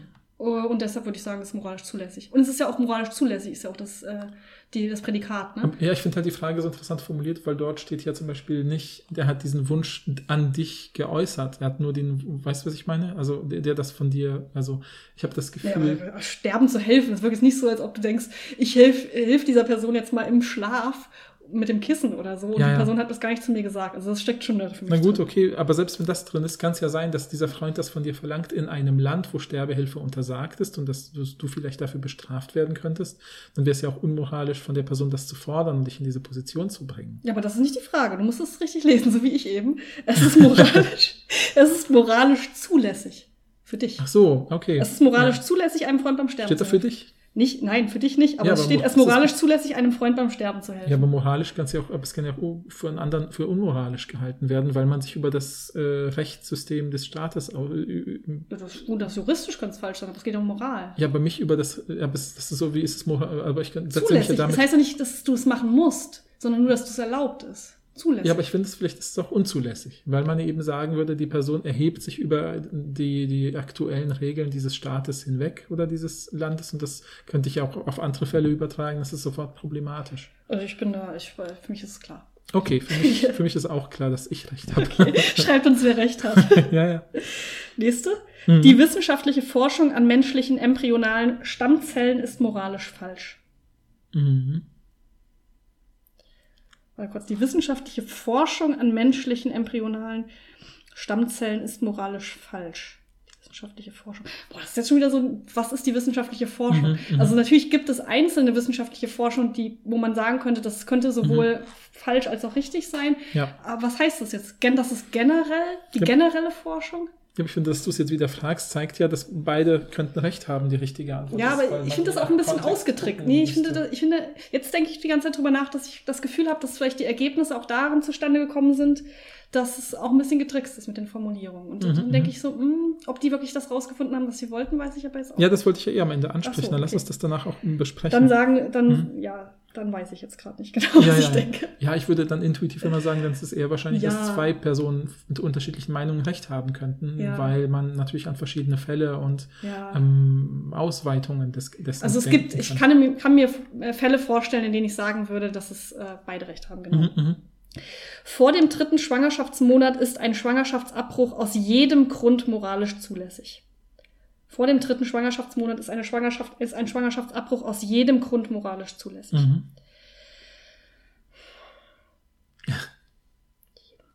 Moralisch zulässig. Zu, moralisch zulässig. Dann sage ich, es gibt nur eine. Ein, Ja, ja, würde ich auch sagen, ja.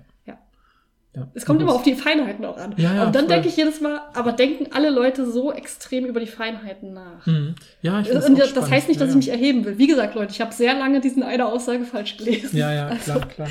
Ja, okay. Mhm. Was haben wir die Leute eigentlich gefragt? Ach, anonym Geld spenden und ach so, ja. Ähm, es ist moralisch falsch, die amerikanische Flagge in Stücke zu schneiden und sie zum Reinigen des Badezimmers zu verwenden. Mhm. Ich sage, es gibt zwei ähm, Meinungen, aber nur weil ich mir sehr extreme Sachen vorstellen kann, in dem es moralisch falsch wäre. Mhm, Zum Beispiel, mhm. indem man es aus Propagandazwecken macht oder so. Ja, ja, okay. Dann- Aber generell würde ich eher sagen, eine Person hat recht. Aber wenn du jetzt schon drüber nachdenkst, dass es auch verschiedene Extremfälle Mhm. geben kann, die, das kennen wir aus der Philosophie mit den Gedankenexperimenten, da kann ich mir was bauen. ja, klar, klar. Ja. Nee, okay, dann sehe ich es auch wie du. Aber wie gesagt, ohne Extremfälle habe ich auch das Gefühl, so, es ist nur ein Stück Stoff. Also, Ja. aber Ja. klar. Im Namen einer Freundin zu lügen, die des Mordes beschuldigt wird, ist moralisch zulässig. Äh, warte kurz. Im Namen einer Freundin zu lügen, die des Mordes beschuldigt wird, ist moralisch zulässig. Da gibt es zwei Meinungen. Mhm. Ich finde es auch, ich muss mir mal zuerst überlegen, was denke ich selber, ob das. Ja, das müssen wir eigentlich, das haben die ja in der. Studie auch gemacht. Mhm, mhm, mhm. Ja, ja, das ist auch immer ganz interessant, weil ich würde dann zum Beispiel denken, so, mh, nein. Ich bin in der Mitte, weil ich Ja, habe das ja. Gefühl, es- ich kann mir sowohl Fälle vorstellen, in denen ich es moralisch zulässig finde, als Ja. auch Fälle, in denen es nicht. Deshalb wäre ich genau in der Mitte, glaube ich. Mhm, mhm. Ja, und das führt dann ja automatisch Ja, aus diesem, es ist mehreres möglich, Ja. genau. Weil ich könnte mir auch sofort Leute vorstellen, oder Kontexte, wo es eigentlich, also wenn ich in einem Rechtsstaat lebe, wo ich das Gefühl habe, es ist alles, ne, äh, also wo ich nicht nur das Gefühl habe, sondern wo man relativ safe sieht, dass alles gut ist und Strafverfahren gerecht sind. Eigentlich nicht, aber gerechte Strafverfahren sind eigentlich immer noch ein Sonderfall, auch wenn man die ganze Welt betrachtet. Ach so, ich habe auch direkt dran gedacht, wenn sie einfach unschuldig ist. Ja, ja, klar, aber selbst wenn, dann, wenn, ich könnte ja quasi. Also ich sicher bin, dass sie unschuldig ist. meine ja, aber vielleicht werde ich ja nur befragt, wo war, haben Sie mit ihr äh, ein, ein, was weiß ich, äh, gepicknickt an dem und dem Tag um das und das Datum und das stimmt halt nicht und die Person hat es vielleicht nur gesagt, weil sie zu dem Zeitpunkt ihre Affäre getroffen ja, wir hat. kennen, haben alle sowas. GZSZ geguckt, ne? Genau, also genau. Und dann könnte ich immer noch sagen, nee, ich sag jetzt die Wahrheit, weil ich habe keine Lust, mich hier sozusagen wegen einer Lüge vor Gericht dann später verantworten zu müssen. Hm. Und, Ja gut, aber trotzdem, aber du kannst es dir auf, man kann sich auch Fälle vorstellen, in denen man es denen schon zulässig ist. Vielleicht auch, wenn die Person aus Notwehr gehandelt hat. Ja, ja, so. ja, ja. Ja, aber Ja. da, da gibt es alle verschiedene Fälle. Ja, Mhm, genau. mhm. Wir sind uns also einig. Ja. Bei einer Prüfung zu schummeln, die man bestehen muss, um seinen Abschluss zu machen, ist moralisch zulässig. Je häufiger ich länger ich über diese Fragen nachdenke, desto Ja. mehr finde ich diese, ist es moralisch zulässig Formulierung schwierig. ich sag dir, das ist. Wie ist denn eigentlich die englische Formulierung Mm, dafür? ähm, weiß ich jetzt gerade nicht. Ah, okay, Permissible? Nee, erlaubt vielleicht? Äh, kann ich aber mal schnell, nach- ich guck gleich mal. Mhm, mhm. Also nochmal, bei einer Prüfung zu schummeln, die man bestehen muss, um seinen Abschluss zu machen, ist moralisch zulässig. Da sage ich, es gibt äh, verschiedene Meinungen. Ja, würde ich, Ich auch sagen. aber jetzt, wo ich, wo wir das zusammen, ich habe das vorher gar nicht gemacht, ehrlich gesagt, Mhm. dass wir selber überlegen.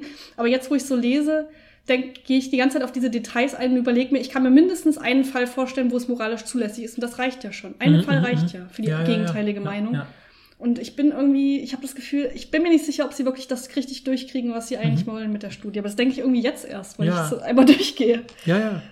Äh, Das, ähm, waren das alle Ethikfragen? Nein. Ah. Eine Bank auszurauben, um einen teuren Urlaub zu bezahlen, ist moralisch schlecht.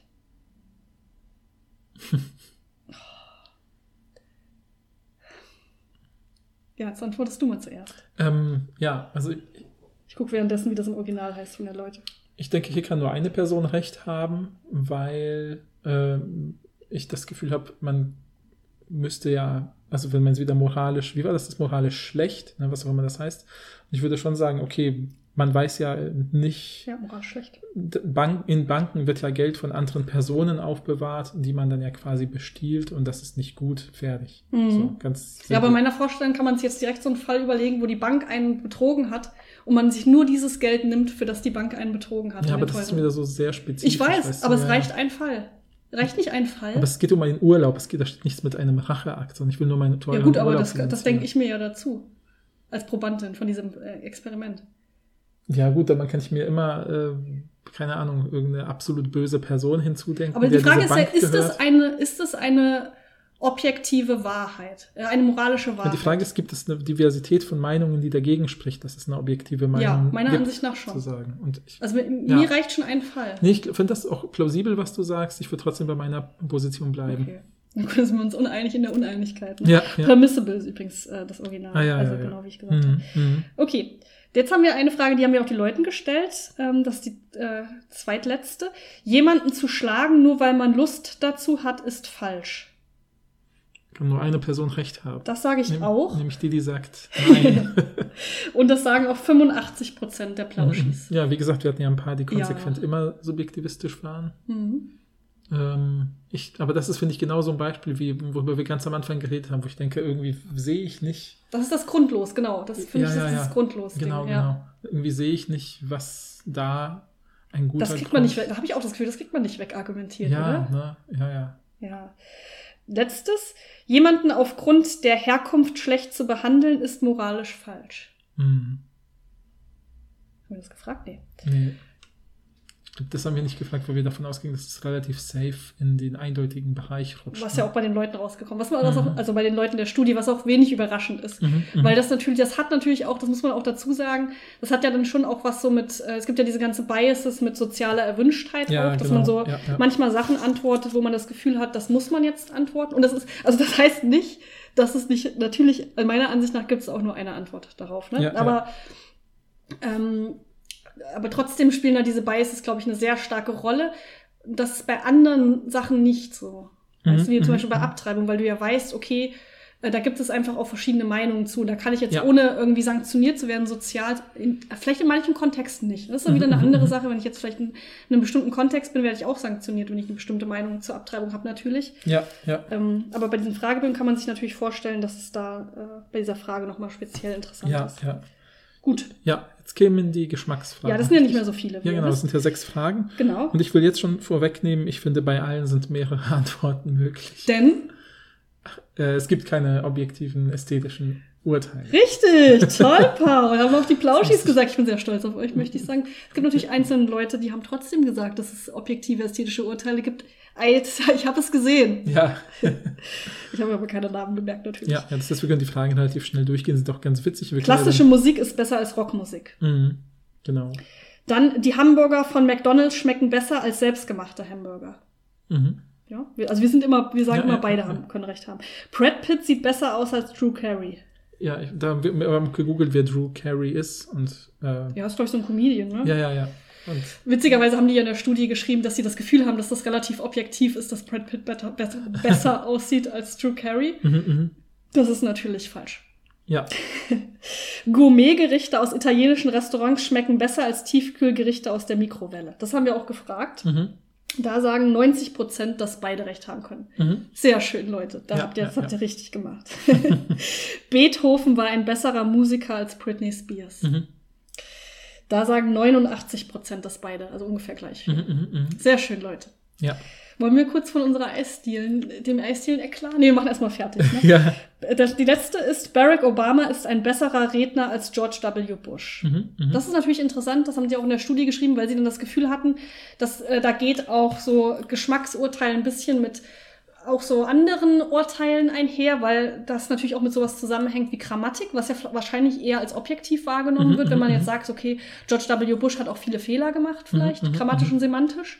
Und da könnte man vielleicht ja sagen, das ist mehr als ein Geschmacksurteil. Mhm, mhm, mhm. Nämlich, das hat auch was mit Korrektheit der Sprache oder so zu tun. Ja. Wobei ich trotzdem sagen würde, dass beide recht haben. Ja, ja, ich glaube auch das Spannende ist halt eben da, zum Beispiel, wenn man das jetzt nochmal sich vorstellt, diese Barack Obama, George W. Bush-Frage im Kontrast mit der Brad Pitt äh, und Drew dieser Carey. Drew Carey-Frage, weil wenn man da die dritte Frage nochmal dazu sich denkt, also die, der, die, die, den Grad des Widerspruchs oder des Widerstreits in unserer Gesellschaft in Bezug auf diese Sache, aber ich glaube, bei diesem Obama versus Bush ist es halt in den USA immer klar gewesen, dass so über George Bushs Reden und die Fehler und Sachen, die er macht, wurde sich halt immer schon auch während seiner Amtszeit lustig gemacht. Er wurde für, es gab so Sachen wie George W. Bush äh, Junior ist der Präsident mit dem niedrigsten IQ, der jemals Präsident war in den USA und was weiß ich alles. ne? Also es war so ein Mhm. Thema, was in den Medien war. Und Obama ist ja natürlich auch als Akademiker und was weiß ich irgendwie äh, auf einem ganz anderen Level und so und wurde auch immer als begnadeter Redner gesehen.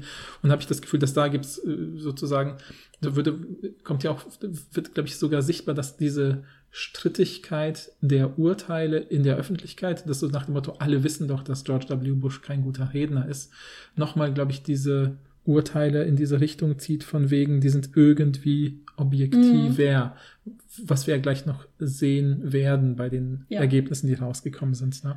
Und witz, witzig fand ich auch, äh, weiß nicht, ob das aufgefallen ist, bei einer Fußnote. Und zwar haben sie den bei der Studie sowohl Brad Pitt als auch Drew Carey als auch Britney Spears erklärt. Also sie haben so eine Fußnote gemacht und gesagt, für alle, die das nicht wissen, das ist eine amerikanische Popsängerin. Mhm, mhm, Aber mhm. bei Beethoven haben sie das nicht gemacht. Das ist die mhm. einzige Person, die, bei der sie es nicht gemacht haben. Ja, und dann dachten vielleicht einige an diesen Hund ne, aus diesem Disney-Film. Nee, aber ich dachte, das zeigt halt auch schon so viel eigentlich. Mhm, ne? mhm. Dass ich das Gefühl habe, ich muss doch nicht erklären, wer Beethoven war. Aber natürlich muss ich erklären, wer Britney Spears ist. Das finde ich irgendwie ein bisschen absurd. ja, das stimmt. Also ich hätte, ich hätte sowieso nicht, glaube ich, nicht geschrieben, wer das ist. Weil, keine Ahnung. Also, glaubst du wirklich, dass Leute nicht wissen, wer Britney Spears ist? Keine Ahnung, Weiß wenn die nicht. Studie international gelesen wird, aber ich glaube schon, dass viele das wissen. Aber vielleicht denken sie Aber- auch, wenn diese Studie in 30 Jahren gelesen wird, weiß man vielleicht echt nicht mehr genau, wer Britney Ja, Spears ich, hab- ist. ich habe halt gedacht, wie wahrscheinlich ist, dass Leute Britney Spears nicht kennen und wie wahrscheinlich. Es gibt ja auch Leute, die Beethoven nicht kennen. Jetzt tun wir nicht mal so, als ob es nicht Leute gibt, die Beethoven nicht Aber ich glaube, das ist sowas wie, das hat man zumindest mal, ich habe das Gefühl, das ist der prototypische ähm, ähm, Komponist, de- den man nennt, wenn man so berühmte Komponisten nennt, oder? Hm. Ja, aber ich, es gibt ja, tut, also ich kann mir schon den und so. Ja, ich, ich kenne auch Beethoven, Paul. Ja, aber ich meine ja, das ist das, so, so klassische Musik ist was, und dann machen die Leute gleich diese. Ja, Beethoven oder das- Mozart. Ja, ja, Klassisch, genau, genau, Klassik genau, eben. Ja, ja genau. genau. Jetzt freuen sich die ganzen Musikfachleute. Ne?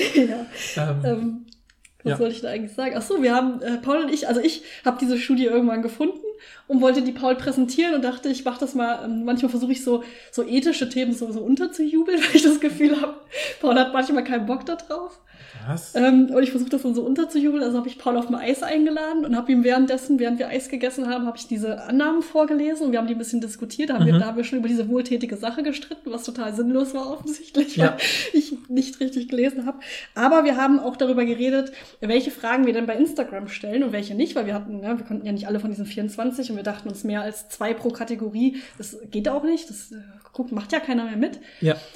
Und wir wollten gern die Beethoven und Britney Spears Sache machen, weil das einfach, ich fand das auch eine gute Sache, Ja, über ja, die man ja, streiten kann. Und äh, ich meinte noch zu Paul, ich finde, das ist perfekt gewählt, Britney Spears und Beethoven. Mhm, mhm. Also ich finde, diese Kombination aus Menschen ist wirklich sehr, sehr gut. Mhm. Und ich habe schon gesagt, das ist schwer auszutauschen, weil Paul wollte aus irgendeinem Grund Britney Spears nicht haben. Ich weiß nicht warum. Mhm, mhm. Kannst du dir gleich sagen? Ja. Und du hast die ganze Zeit gesagt, lass uns doch Taylor Swift nehmen. Und ich Mhm. habe wirklich den ganzen Eisdielenbesuch und den Heimweg damit verbracht, Paul zu sagen, warum das keinen Sinn macht, dass man Taylor Swift einsetzt. Und er hat es immer noch nicht verstanden. Bis jetzt, Ich, oder? ne? Du hast es bis jetzt nicht verstanden, was, was mein Punkt ist. Ne? Ja, ja, glaube ich nicht. Möchtest du zuerst oder ich Ja, noch, ich meine, ich fand es halt reizvoller, Taylor Swift zu nehmen, weil bei ihr weiß man zumindest, wenn man ein bisschen irgendwie das mitbekommt um sie herum, dass sie ja die Lieder selber schreibt und komponiert oder zumindest mitschreibt und mitkomponiert und ja auch in Akustikversion und mit krassen Dance-Moves performen kann und beides zusammen und was weiß ich getrennt. Und das heißt, man hat irgendwie das Gefühl so, okay, es ist eher, das musikalische Talent wird klarer greifbar als bei jemandem wie Britney Spears, die zumindest in ihrer Jugend ja auch wirklich so ein popkulturelles Produkt war, was spezifisch sozusagen auf eine bestimmte Zielgruppe Ja, hingemacht wurde und so. Und dann hatte ich das Gefühl, dass vielleicht diese Frage dann reizvoller ist, weil man dann bei Taylor Swift und, und Beethoven ja sagen könnte, na ja, das wäre so ein bisschen wie diese Rockmusik- und Klassikfrage, wo man sagen könnte, naja, aus der Gegenwart betrachtet, hat ja auch durchaus die Musik von Taylor Swift vielleicht ein bestimmtes Niveau oder äh, ästhetische Qualitäten, die man jetzt nehmen kann, versus Britney Spears, die nur sozusagen so Unterhaltungspopmusik macht, in Anführungsstrichen. Das war einfach nur mein Punkt, dass ich dachte, Ja. es würde eher diese, ähm, ja, die, für die Frage, für die Fragerichtung der Studie spannender sein, weil man dann eher auf so, weil man dann eher sehen würde, dass diese Subjektivität oder die Objektivität äh, ähm, scheinbare ja sich besser auflösen kann. Weil bei Britney Spears hatte ich Angst, dass Leute zu sehr denken so, ja klar, Beethoven hat irgendwie die Grundlagen der Musik gelegt oder so und Britney Spears tanzt nur darauf rum. Ja, aber das ist doch genau der Punkt. Und Ja, deshalb ja. verstehe ich, seitdem, ich, wir führen ja auch dieses Gespräch jetzt schon nicht das erste Mal. Ja, Und ich stimme dir bei allem zu. Aber Ja. das, was du sagst, ist genau der Grund, warum ich nicht Taylor Swift nehmen will. Weil es bei Taylor Swift offensichtlicher so ist, dass sie auch mit sowas wie Handwerk, musikalischem Handwerk verbunden ist, wie bei Beethoven auch. Mhm. Vielleicht ach, sicherlich auf einer anderen, vielleicht auf einer anderen Ebene, keine Ahnung, ist mir auch egal. Aber es ist doch viel spannender, genau für die Studie, zwei sehr Extreme zu haben. Mhm, Jemanden, den man offensichtlich mit mus musikalischem Handwerk und Geniehaftigkeit verbinden, verbindet und jemanden, bei dem man das erst recht nicht hat. ja, aber dann würde Damit ich man, damit, nein, damit der, Ex, Ja, ja. damit der, man will ja die Leute, will sie rauskitzeln, wie weit würdest du gehen? Ja. Wie weit würdest du gehen, wirklich zu sagen? Deshalb habe ich vorgeschlagen, dass wir statt Britney Spears Paris Hilton nehmen, weil das noch extremer ist, meiner Ansicht Mhm, Ja, nach. ja, Ich war richtig begeistert. Ich habe Paul die ganze Zeit versucht zu überzeugen, dass wir Paris Hilton nehmen statt Britney Spears. Hat nicht geklappt. Weil bei Paris Hilton, die, die ja auch äh, singt, ist doch der Kontrast viel krasser Mhm, äh, zwischen Beethoven und Paris Hilton. Und wenn du dann trotzdem noch sagst, beide haben recht, dann ist es doch eine krasse, Mhm. ähm, ein krasses, krasses Plädoyer für den Subjektivismus. Während bei Taylor Swift und Beethoven, die sind ja viel zu nah beieinander. Was willst du denn da rausarbeiten? Mhm, mhm. Na gut, dann habe ich das Gefühl, unser Streit läuft ja letztlich darauf hinaus, dass ich die Frage gelesen habe als eine Frage. Ich habe gedacht, sie haben Britney Spears deshalb genommen, weil es gibt ja zig andere MusikerInnen, die ich da reinhauen könnte, um diesen Kontrast groß zu halten. Weiß ich könnte ja auch irgendeine so eine Spaßband nehmen, wie die Bloodhound Gang oder so. Aber äh, Paris Hilton, Paris Hilton ist die perfekte Ja, oder, Person. oder eben auch Paris, Paris Hilton, Hilton, genau, ja. könnte ich auch nehmen oder so. Äh, oder Leute, die nur so einen so Hit aus der Dose gehabt haben oder so, gibt es doch zig Beispiele. Aber das haben sie ja nicht gemacht. Sie haben Britney Spears genommen, die ja schon näher an so. Aber, die, aber Britney Spears hat schon auch ein bisschen Trashiges. Ja, aber sie hat, ja. sie hat für meinen Geschmack nichts, also es hätte noch trashiger sein können, deshalb habe Mhm, ich auch Paris Hilton vorgeschlagen. Ich weiß nicht, wie man heutzutage nehmen würde, aber äh, ich glaube schon, dass das Absicht ist, dass man extra so, einen, so einen großen, eine große Differenz genommen hat. Die müsste noch größer sein, meinem Mhm, Geschmack mhm, nach. Ja, aber genau, ich habe gedacht, wenn sie nicht die größere Differenz, die offen auf dem Tisch. Ja, aber Britney Spears und Beethoven ist auch schon eine sehr große Differenz. Und das Problem ist, du musst halt jemanden haben, der halt oder die so bekannt ist, dass die meisten Leute sie kennen. Und das ist halt Na Britney gut, Spears okay. bei Paris Hilton. Ich meine, gut, wahrscheinlich Paris Hilton ist wahrscheinlich Ja, ähnlich stimmt, bekannt du hast schon recht, bei Paris Hilton hätten vielleicht Leute gedacht, hä, die hat Musik gemacht Ja. oder was? Ja, ja, genau. Aber stimmt. was noch witziger Ja, wäre. okay, okay, Wenn sie keine nicht- Musik gemacht hätte, Ja, fände ja, ich ja. sogar noch witziger. Na gut. Und ich habe sogar, ich, wir sind sogar an so einem, so einem, äh, so einem T-Shirt-Shop vorbeigekommen auf dem Heimweg und dann habe ich sogar noch vorgeschlagen, wie genial es einfach wäre, wenn man so ein T-Shirt hätte, wo Paris Hilton drauf wäre, der Kopf und der Kopf von Beethoven und dann äh, in der Mitte steht dann so See No Difference. Wie gut das wäre. Ja, sagt uns Bescheid, ob wir das in unseren Shop aufnehmen Ja, sollen. aber gu guck doch mal, das ist alles, für das wir stehen, Ja, ja. ist ja, ich möchte ein, auf einer Party, wo ich nicht weiß, worüber ich reden will, er soll, habe ich einen Gesprächsaufhänger. Was ist denn ein besserer Gesprächsaufhänger als dieses T-Shirt? Mhm, Wo das mit mhm. Beethoven und Paris Hilton. Alle werden dich danach fragen. Und Ja, du kannst stimmt. ständig über diese Studie reden. Es ist so perfekt. Okay. Ja, okay, alles klar. Nee, das hat mich wirklich überzeugt, weil es peinlich, was du meinst. Ach, weil, jetzt erst. Das habe ich aber schon die ganze Zeit gesagt. Nee, weil ich, nein, nein, ich finde das Argument, was ich wichtig fand, war dieses Britney Spears kennen halt sehr viele und sie ist trotzdem trashig genug, weil ich habe Genau, gedacht, es gibt ja. noch so viele trashigere. Ja, Habe ja. gedacht, haben sie nicht genommen. Wahrscheinlich wollen sie eigentlich jemand, der in die andere Richtung geht. Warum sie nehmen die nicht noch jemandem, der noch näher an diesen handwerklichen Kompetenzen dran ist? Weil ich deren Absicht hinter der Frage vielleicht anders gelesen habe als du. Also das ist eigentlich unser Ja. Streitpunkt, dass du dachtest, sie wollen eher ins Trashige. Ich dachte, Also ich, will, ich möchte jetzt ja auch nicht sagen, dass Britney Spears trashig ist. Ja, das ja. würde ich wirklich nicht sagen. Aber ich meine, wenn du, wenn du klassische Musik für die beste Musik hältst, dann wirst du vielleicht eher sagen, Britney Spears Ja, ist ja, trashig. das ja, war eher so mein Gedanke. Ich finde nicht, dass Britney Spears trashig Okay, ist. aber jetzt lass uns mal mit diesem Exkurs aufhören, sonst lenken wir zu sehr von den Fragen. Was sind denn die Ergebnisse? Lass uns über die Ergebnisse reden. Also, wie gesagt, wie gesagt, wir haben diese 24 Fragen, die wir euch jetzt alle im Detail gesagt haben. Acht zu faktischen Fragen, zehn zu ethischen Fragen, sechs zu geschmacklichen Fragen. Und wie gesagt, die Leute sagen erst, stimme ich zu, stimme ich nicht zu. Dann sagen sie, gibt es, gibt es, können, da, könnten dann widersprüchliche Antworten auf diese Aussagen beide korrekt sein oder nicht, um diese Objektivismus-Sache zu testen. Und das dritte ist eben den Grad des Widerspruchs in unserer Gesellschaft äh, zu geben.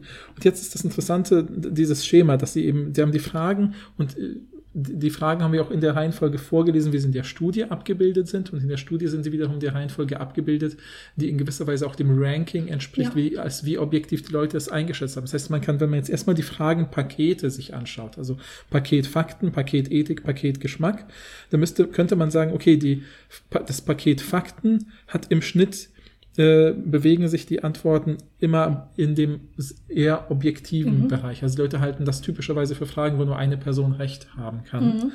Die ethischen Fragen sind knapp drunter Mhm. als Gesamtpaket und die geschmacklichen Fragen sind noch mal sehr, nicht sehr weit, aber viel, weiter darunter, Mhm. als jetzt die Ethikfragen von den Faktenfragen entfernt sind. Ja? Genau. Das heißt, wir haben äh, sozusagen da erstmal, kann man schon sehen, okay, das reproduziert erstmal das Ergebnis der bisherigen experimentalphilosophischen Studien, dass die ethischen Fragen nah dran sind an den, fast, also sehr nah dran sind an den faktischen Fragen und äh, einen ho hohen Abstand zu Geschmacksurteilen haben. Was man sich ja, also das finde ich auch intuitiv plausibel. Finde ich auch, Hätte ich ich auch erwartet. Mhm, mhm.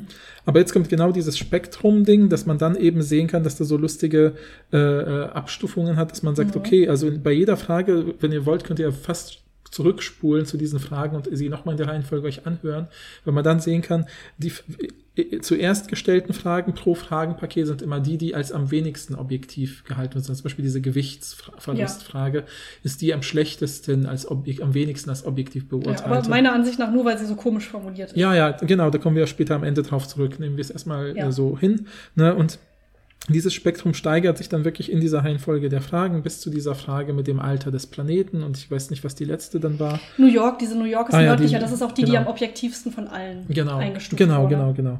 Und bei den ethischen Fragen bewegt es sich dann wieder ähnlich, dass man sieht, okay, die erste, was war nochmal die erste? Ähm, Äh, muss ich jetzt auch mal ganz kurz Ja. gucken. Ähm, kleinen Moment. Ich glaube, es mit dem Spenden, ne? ja, ich denke auch. Ich wollte es nur nicht, mal äh, nur, äh, genau. Ja, es ist moralisch gut, einen großen Teil seines Einkommens anonym für wohltätige Zwecke zu spenden. Mhm, mhm, mhm. Genau, es ist sehr gering bis hin zu der letzten äh, ethischen Frage. Das war Das mit, äh, dem, mit der Herkunft. Genau, genau, mit, mit Leute wegen Herkunft. Also Rassismus ähm, im Grunde. Genau.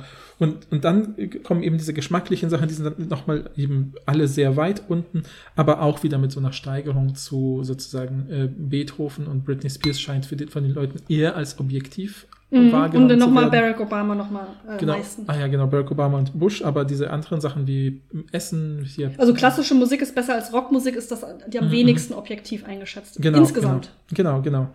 Genau. Und das heißt, und dann, wenn man das so miteinander ins Verhältnis setzt, kann man sich zum Beispiel vorstellen, okay, die Tatsache, dass, äh, oder sagen wir so, es wird eher für eine Tatsache oder äh, eine, in dem Fall eine moralische, ethische Tatsache gehalten, dass rassistische Diskriminierung schlecht ist, also oder, Mhm. die, die, Oder jemanden aus, nur aus Lust zu schlagen auch. Genau, genau. Diese Sachen sind objektiver jetzt, also in der Einschätzung dieser, dieser 2500 Menschen, ist, sind das objektivere Tatsachen als beispielsweise der Klimawandel und die Evolutionstheorie, Hm. die bei den faktischen Sachen äh, eher im mittleren Feld Ja. gelandet sind. Ja, so sind die Verhältnisse, also dass da so interessante Sachen daneben entstehen. Ne? Ja. Also das heißt, das, das, das ist genau das, äh, was Sie am Anfang schon gesagt haben, dass Sie den Eindruck haben, okay, insgesamt als Gesamtpaket sind die ethischen Sachen nah an den faktischen, aber in diesem Spektrum gibt es ein riesiges, diverses Feld, was zum Beispiel eben auch mit der Einschätzung der Strittigkeit dieser Thesen in unserer Gesellschaft zusammenhängt, Mhm. was ja Frage 3 ist. ne? Und genau Ja. diese Sachen setzen Sie dann auch noch miteinander ins Verhältnis.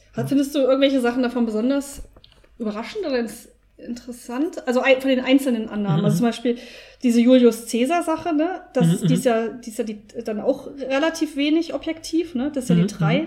Julius Caesar hat an seinem 21. Geburtstag keinen Wein getrunken. Mhm, mhm. Kann ich mir echt nur erklären mit diesem kann niemand wissen Ding. Ja, oder? ja, genau. Das ist, Weil, glaube ich, das also- Einzige, was oder auch, ist. Ja. Und auch das mit dem, der geraden Anzahl von Sternen im Universum. ja. Und das spricht eigentlich wirklich dafür, dass die Annahmen halt auch ungünstig gestellt sind. ja, ja, ja, So. ja, ja. Für mich überraschend Sterbehilfe. Mhm. Äh, wenig objektiv, ungefähr genauso wie äh, dass Beethoven bessere Mhm, Musiker mhm. ist. Nee, Moment. Aber Beethoven ist ja ähnlich objektiv gesehen worden, relativ. Ja, ne? ja, Aber relativ, trotzdem viel aber- weniger als die faktischen. Ja, das heißt, die genau. Sterbehilfe zum Beispiel ist ja ähm, auf der 10, das zweit, das zweit wenig objektivste bei Ethik, Mhm, mhm, ist Sterbehilfe. mhm, Ist ja mhm. überraschend für mich. Ja, also auch weniger als Abtreibung. Na gut, aber vielleicht wirklich, wenn man so denkt, wenn die Leute einfach sagen, das ist eine Sterbehilfe, ist sehr umstritten. Das aber aber, reicht ja aber schon. umstrittener als Stammzellforschung und Abtreibung, das hätte ich nie gedacht. Mhm, mhm, Oder? Mhm. Ich hatte immer gedacht, Sterbehilfe ist weniger Mhm. umstritten als. Wobei wir reden ja noch nicht über die umstrittenen Sachen, die kommen ja noch. Ja, ja, und wir reden ja auch nur über New York und USA. Ja, ne? gut, stimmt. genau, klar. Genau, also klar ist, ähm, man kann eigentlich keine, keine allgemeine Antwort auf die Frage stell, äh, geben, ob ähm, Menschen ohne philosophische Vorbildung ObjektivistInnen sind, weil es kommt ganz krass auf die Frage an. Und natürlich Mhm, würden wir noch mhm, sagen, mhm. es kommt auf die Formulierung der Frage an, da gehen sie leider nicht drauf ein. ne? Aber es verändert sich mit der Frage. Ähm, das heißt, die Frage, ob Menschen moralisch objektiv sind, ist keine Ja-Nein-Antwort, zumindest nicht nach dieser Studie. Ja, ja. Und ähm, genau, sie haben halt dann verschiedene Zusammenhänge, die sie aufstellen, zum Beispiel die Stärke der eigenen Überzeugung. Und das Mhm, ist mhm. natürlich auch wenig überraschend. Also, dass du äh, mehr Objektivität einer Äußerung zuschreibst, wenn du auch selbst eine starke Meinung dazu hast. Ja, ja, ich glaube, das hat man ja auch in unseren eigenen Antworten gesehen, dass wir bei sowas wie Klimawandel oder Abtreibung da relativ sicher gesagt haben, da kann nur eine Person recht haben. Mhm. Und wir wissen alle, wer das ist und so. Ja, ja. Ne, das ist ja genau das, was man so, glaube ich, auch intuitiv denkt und was sie auch gemessen haben. Ne? Also im Prinzip kurz zusammengefasst, diese Korrelation zwischen, wenn ich stark für etwas bin, halte ich es für objektiv, kann ja auch andersrum gelesen werden. Ich könnte es ja auch lesen, als wenn ich etwas für objektiv halte, bin ich stark dafür. Ja, ja, das also- wissen wir na- natürlich nicht. Genau, deswegen kann ich auch, wenn ich es das für objektiv funktioniert. wahr halte, dass die Erde nur 6000 Jahre existiert hat, Mhm. bin ich, halte ich das, äh, äh, bin ich auch vielleicht deshalb erst stark dafür oder so. Ja, also das, sind, das, ist, das ist immer dieses Korrelation ungleich eine Kausalität und die Richtung ist noch unklar. Mhm. Aber im Prinzip kann man sehen, es gibt einen starken Zusammenhang dazwischen, wenn die Leute sagen, ich bin stark für diese äh, Sache, dann sagen sie typischerweise auch, ich halte das übrigens auch für eine objektive Frage. Ja, Genau, so. aber es ist trotzdem nicht so, dass das eng miteinander zusammenhängt, denn Mhm. sie haben auch herausgefunden, dass Menschen stärkere Meinung über ethische Fragestellungen haben oder ethische Aussagen Mhm. als über faktische. Ja. Aber sie schreiben ja den faktischen Äußerungen mehr Objektivität Ja, zu. das heißt, es ist nicht extra, also nicht ähm, komplett miteinander verknüpft sozusagen. Ja, und da fand ich es eben auch geschickt, dass Sie die dritte Frage mit hinzugenommen haben, mit wie strittig ist diese These in unserer Gesellschaft. Ne? Und, Mhm. und dann haben Sie eben geguckt, so wie ist da die Korrelation oder wie sind da die äh, Bezüge zu der Objektivität. Und dann merken Sie schon, dass es einen Effekt hat, dass wenn die Leute wissen, dass das eine umstrittene Sache, also wieder nur tendenziell für alles Mhm. zusammen, aber wenn die Leute wissen, dass es eine tendenziell umstrittene Sache äh, in unserer Gesellschaft, dass sie sie auch für weniger objektiv halten. Also ja, und so kann man dann die auch die ethischen Äußerungen wahrscheinlich erklären, sowohl Ja. mit starker Meinung als auch mit Ja, Uneinigkeit. ja. Ich meine, es ist ja auch ganz banal. Ich meine, selbst wenn ich eigentlich denke, äh, äh, also ich glaube, das ist eigentlich spannend, weil rein logisch gesehen ist das ja nicht der Fall, dass ich sagen könnte, ich habe schon mehrfach Leute gehört, die gegen etwas sind, was ich für objektiv wahr halte. Also scheint es doch nicht objektiv zu sein. ist ja nicht die richtige Mhm. logische Schlussfolgerung sozusagen. Also wenn man es jetzt ganz, ganz äh, ernst nimmt.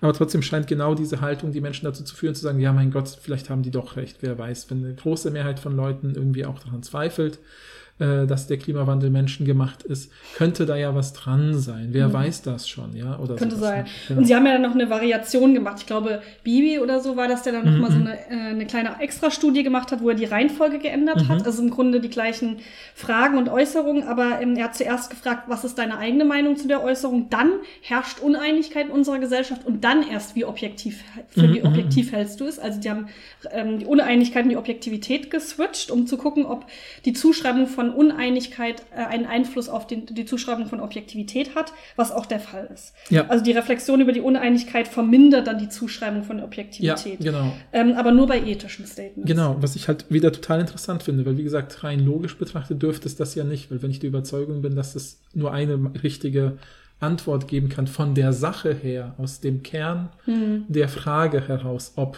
Bankraub für Urlaub moralisch richtig ist oder nicht. Wüsste ich gar nicht, was ich das sagen sollte, weil Uneinigkeit, Ja, keine ja, Ahnung, genau. was dort der Und wenn, Uneinigkeit und wenn dann, wenn ich dann aber denke, ah, Moment, das ist ja, das sind sich Leute in der Gesellschaft echt uneinig, aber ich halte es trotzdem für objektiv Mhm. richtig oder falsch oder wie auch immer, ja, eben auch in Bezug auf Abtreibung oder rassistische Diskriminierung oder sowas, dann würde ich ja sagen, na, also ich, ich bin gegen Rassismus, Mhm. aber ich weiß, dass es äh, in Deutschland zunehmend Menschen gibt, die äh, rassistische Gewalt ausüben. Dann würde ich ja nicht in Zweifel darüber geraten, ob das vielleicht doch gar nicht so objektiv Ja, sein aber ich glaube könnte. wirklich bei Also diesen rein Sachen- logisch gesehen. Ja, ja, rein logisch, aber ich aber glaube, deswegen finde ich es halt so ja. interessant als Ergebnis, dass es doch was mit den Menschen macht. Voll. Das, das finde ich eine Sache, die man echt weiter untersuchen müsste. So, Voll. ne, dass man irgendwie merkt, anscheinend, egal für wie objektiv wir bestimmte Werte halten, wenn eine Mehrheit in der Gesellschaft da ist, die das bezweifelt, scheinen wir irgendwie auf einer subjektiven Ebene in Zweifel über die Objektivität dieser Werte zu kommen. Das bewegt, das belegt ja Voll, die These. ich finde das auch mega. Also nur bei den ethischen, nicht bei den Ja, faktischen. Ja, ähm, ja, ja, ja, ja, ja. Genau, also bei der Klimawandel-Sache dann. Ja, ja, genau. Aber genau, das könnte ich mir halt gut vorstellen, dass man dann, dass man dann bei der, wenn man überlegt, okay, es gibt viel Uneinigkeit bei solchen Sachen wie Stammzellforschung, Sterbehilfe, Abtreibung, und dann kommt man vielleicht erst ins Denken, ins Grübeln darüber, über diese extremen Ausnahmefälle, die Leute ja Mhm, auch immer mhm, anführen. Äh, In der Regel, ne? Mhm. Zum Beispiel bei Abtreibung oder so. Mhm, Wenn dann mhm. immer so ganz, ganz extreme Fälle dann äh, konstruiert werden, dass man dann überlegt, ja, stimmt, okay, es, man kann sich schon einen sehr extremen Fall vorstellen, wo ich vielleicht auch denken würde, was auch immer. Mhm. Und dann kommt man vielleicht eher ins Grübeln darüber. So kann ich mir das dann Ja, erklären. ja, Aber das klar. ist eine total interessante Meta-Beobachtung Ja, oder so eine. Mini-Beobachtung. Ja, ja, ja, voll, voll. Was auch interessant ist, ist, dass sie nochmal Geschlecht getestet haben. Geschlecht Mhm. und Alter als Mhm, mhm. äh, zwei soziale Kategorien. Ja, Geschlecht ganz interessant. Männer tendieren zu stärkeren Meinungen bei allem. ja. Wenig überraschend. Also, also sie halten alles, für, was sie glauben, für objektiver, sozusagen. Äh, nee, erstmal, dass sie stärkere Meinungen haben. Ja, ja, ja. Das heißt okay. ja erstmal, dass sie äh, bei der, wie, was ist deine eigene Meinung, Stimmt. stärker, bei Ja, 1 ja, von 6 ja. stärker angekreuzt Mhm, haben. Mhm. Und äh, sie drücken aber auch mehr Vertrauen äh, in Bezug auf die Objektivität auf bei Fak aus bei faktischen, bei den Mhm, faktischen Äußerungen, äh, Frauen bei ethischen Äußerungen. Mhm, mhm. Genau. Ja.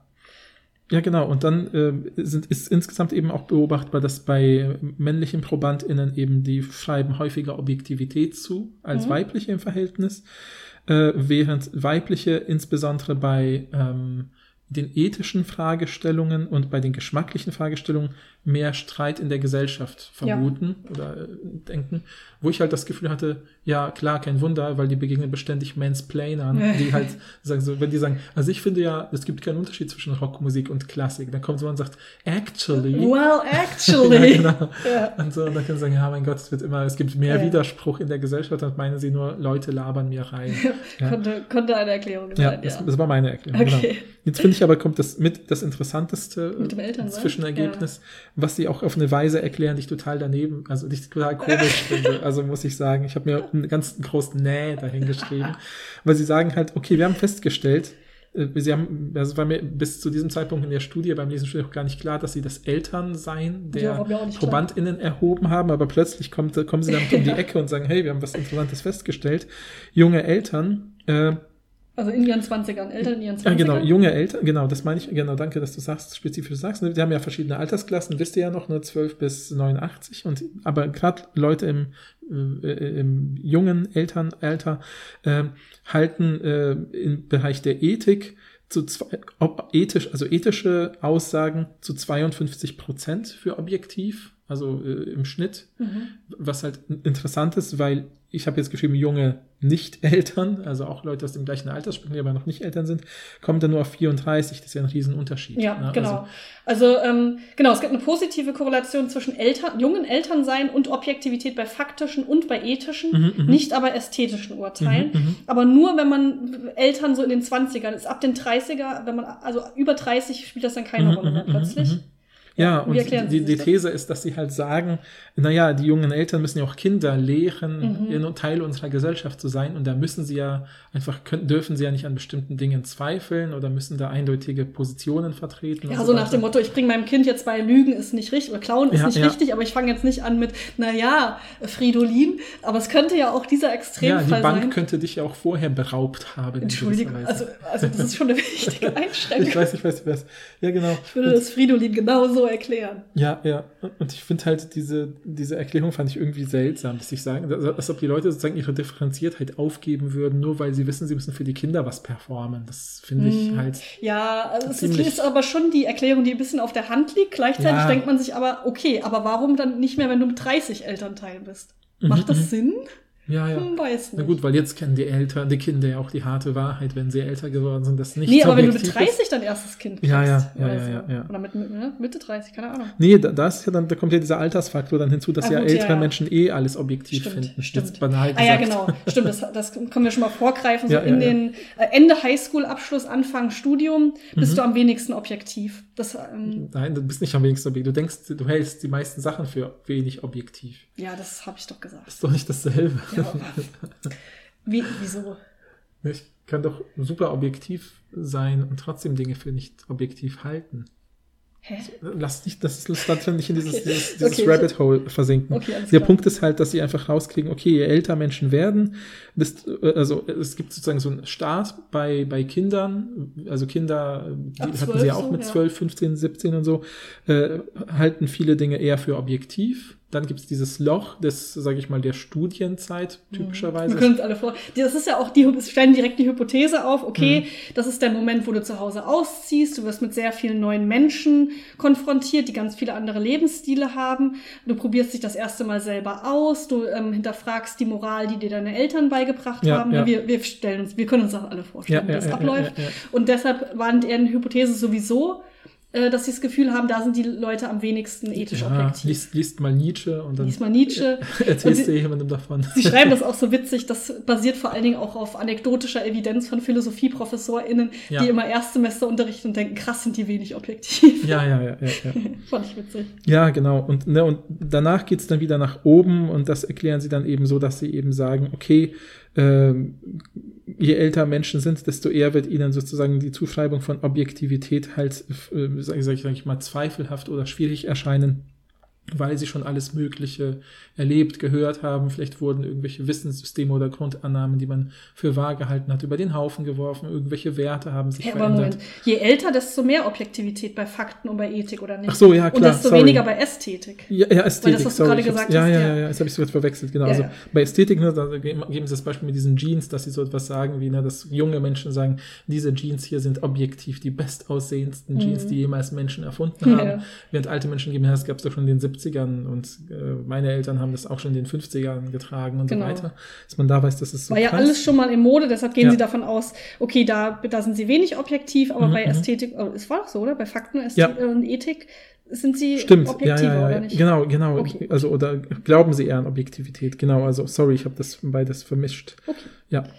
Ja, Genau. und dann überlegen sie so ein bisschen, wie man das erklären kann. Und dann haben sie halt auch rausgefunden, dass ältere TeilnehmerInnen ähm, sowieso eine eher stärkere Meinung haben, vor allen Dingen bei ethischen Themen. Mhm. Und deshalb könnte ja, könnte es ja eigentlich auch gar nicht unbedingt was mit dem, äh, mit dem Alter an sich zusammenhängen, sondern eher mit der Stärke der Meinung. Also vielleicht Mhm. ist eigentlich Alter gar nicht das Entscheidende in Bezug auf Objektivität, Mhm. sondern wie stark ist deine Meinung und die Stärke der Meinung hängt halt mit dem Alter Mhm. zusammen. Mhm, mhm. Und deshalb daher kommt der Zusammenhang. Ja, genau, sorry. Und das meinte ich eigentlich, dass sie ja dann dadurch, dass sie zwar verschiedenen Weltbildern und Sachen begegnen, dass sie aber trotzdem dadurch halt immer wieder ihr eigenes Weltbild dem gegenüber gefestigt haben und bestimmte Annahmen dann halt vielleicht immer wieder äh, äh, bestätigt gesehen haben. Und es gibt ja auch diese verschiedenen Biases, da gehen sie nicht drauf ein, aber das fand ich halt auch plausibel, dass man dann so diese Confirmation Bias, also die Idee, dass man, wenn ich schon eine bestimmte Haltung fest habe oder eine Überzeugung tief in mir trage, dass ich die Dinge, die ich sehe, dann halt auch so lesbar mache, dass sie mhm. diese Überzeugung bekräftigen. Es könnte alles damit schwingen. Genau. Und ja, dann ähm, kommen sie aber eigentlich schon zur Studie 2, um genau. das nochmal zu überprüfen mit dem Alter. Und das können wir jetzt viel kürzer ja, machen. Ganz, ganz weil kurz, ähm, ja. sie wollten einfach noch verschiedene andere Kulturen mit reinbringen. Und zwar China, Polen und Ecuador. Also auch sehr ja. viele, sehr unterschiedliche Kulturen. Mhm, mhm. da haben sie nochmal 1000 TeilnehmerInnen ungefähr, ne? Ja ähm, um, haben im Grunde die ganze, die ganze erste Studie ähm, nochmal genauso durchgeführt und haben ja. eigentlich auch so gut wie alle Ergebnisse genauso mhm, vorgefunden. Mhm. Also nochmal mit sehr vielen neuen TeilnehmerInnen und auch aus anderen Kulturen. Ja, genau. Das ist natürlich schon sehr, sehr gut. Also ähm, die haben noch so Kleinigkeiten gesagt wie, okay, Geschlecht scheint in Polen und Ecuador keine Rolle zu spielen. Mhm. Gut, okay. Aber, ja. ja. Und, aber vor allem dieser Zusammenhang, dass, äh, dass im Alter der Glaube an eine moralische Objektivität stärker wird, ist in sowohl in China, Polen und auch in Ecuador noch stärker herausgekommen. Und also, äh, Sie haben aber wieder gesagt, vor allen Dingen der Prä ähm, größte Prädikator dafür scheint die Stärke der Meinung ja, zu sein. Ja, genau. ja, genau, genau. Also wieder diese, diese Trias aus diesen drei Sachen, Alter, Überzeugung, eigene Überzeugung, Festigkeit der Überzeugungen und dann der Glaube an die Objektivität. Das sind diese drei hängen irgendwie zusammen. Mhm. Wie genau die Bezüge sind, was von was abhängt, müsste man halt in anderen Studien rauskriegen, aber das wurde dann nochmal eben noch stärker bestätigt. Ja. Genau, und dann schließen sie eigentlich damit zu sagen, okay, vielleicht sollten die ganzen Lehnstuhlphilosophinnen mal nicht so vorschnell immer sagen, dass die meisten Menschen ohne philosophische Vorbildung so von Natur aus in mhm, Anführungsstrichen mhm. ObjektivistInnen sind, weil so einfach ist es nicht. Genau. Es kommt auf die, die Äußerung auf, es kommt natürlich auf sowas wie Alter und so weiter, mhm. Stärke der Meinung und sowas an.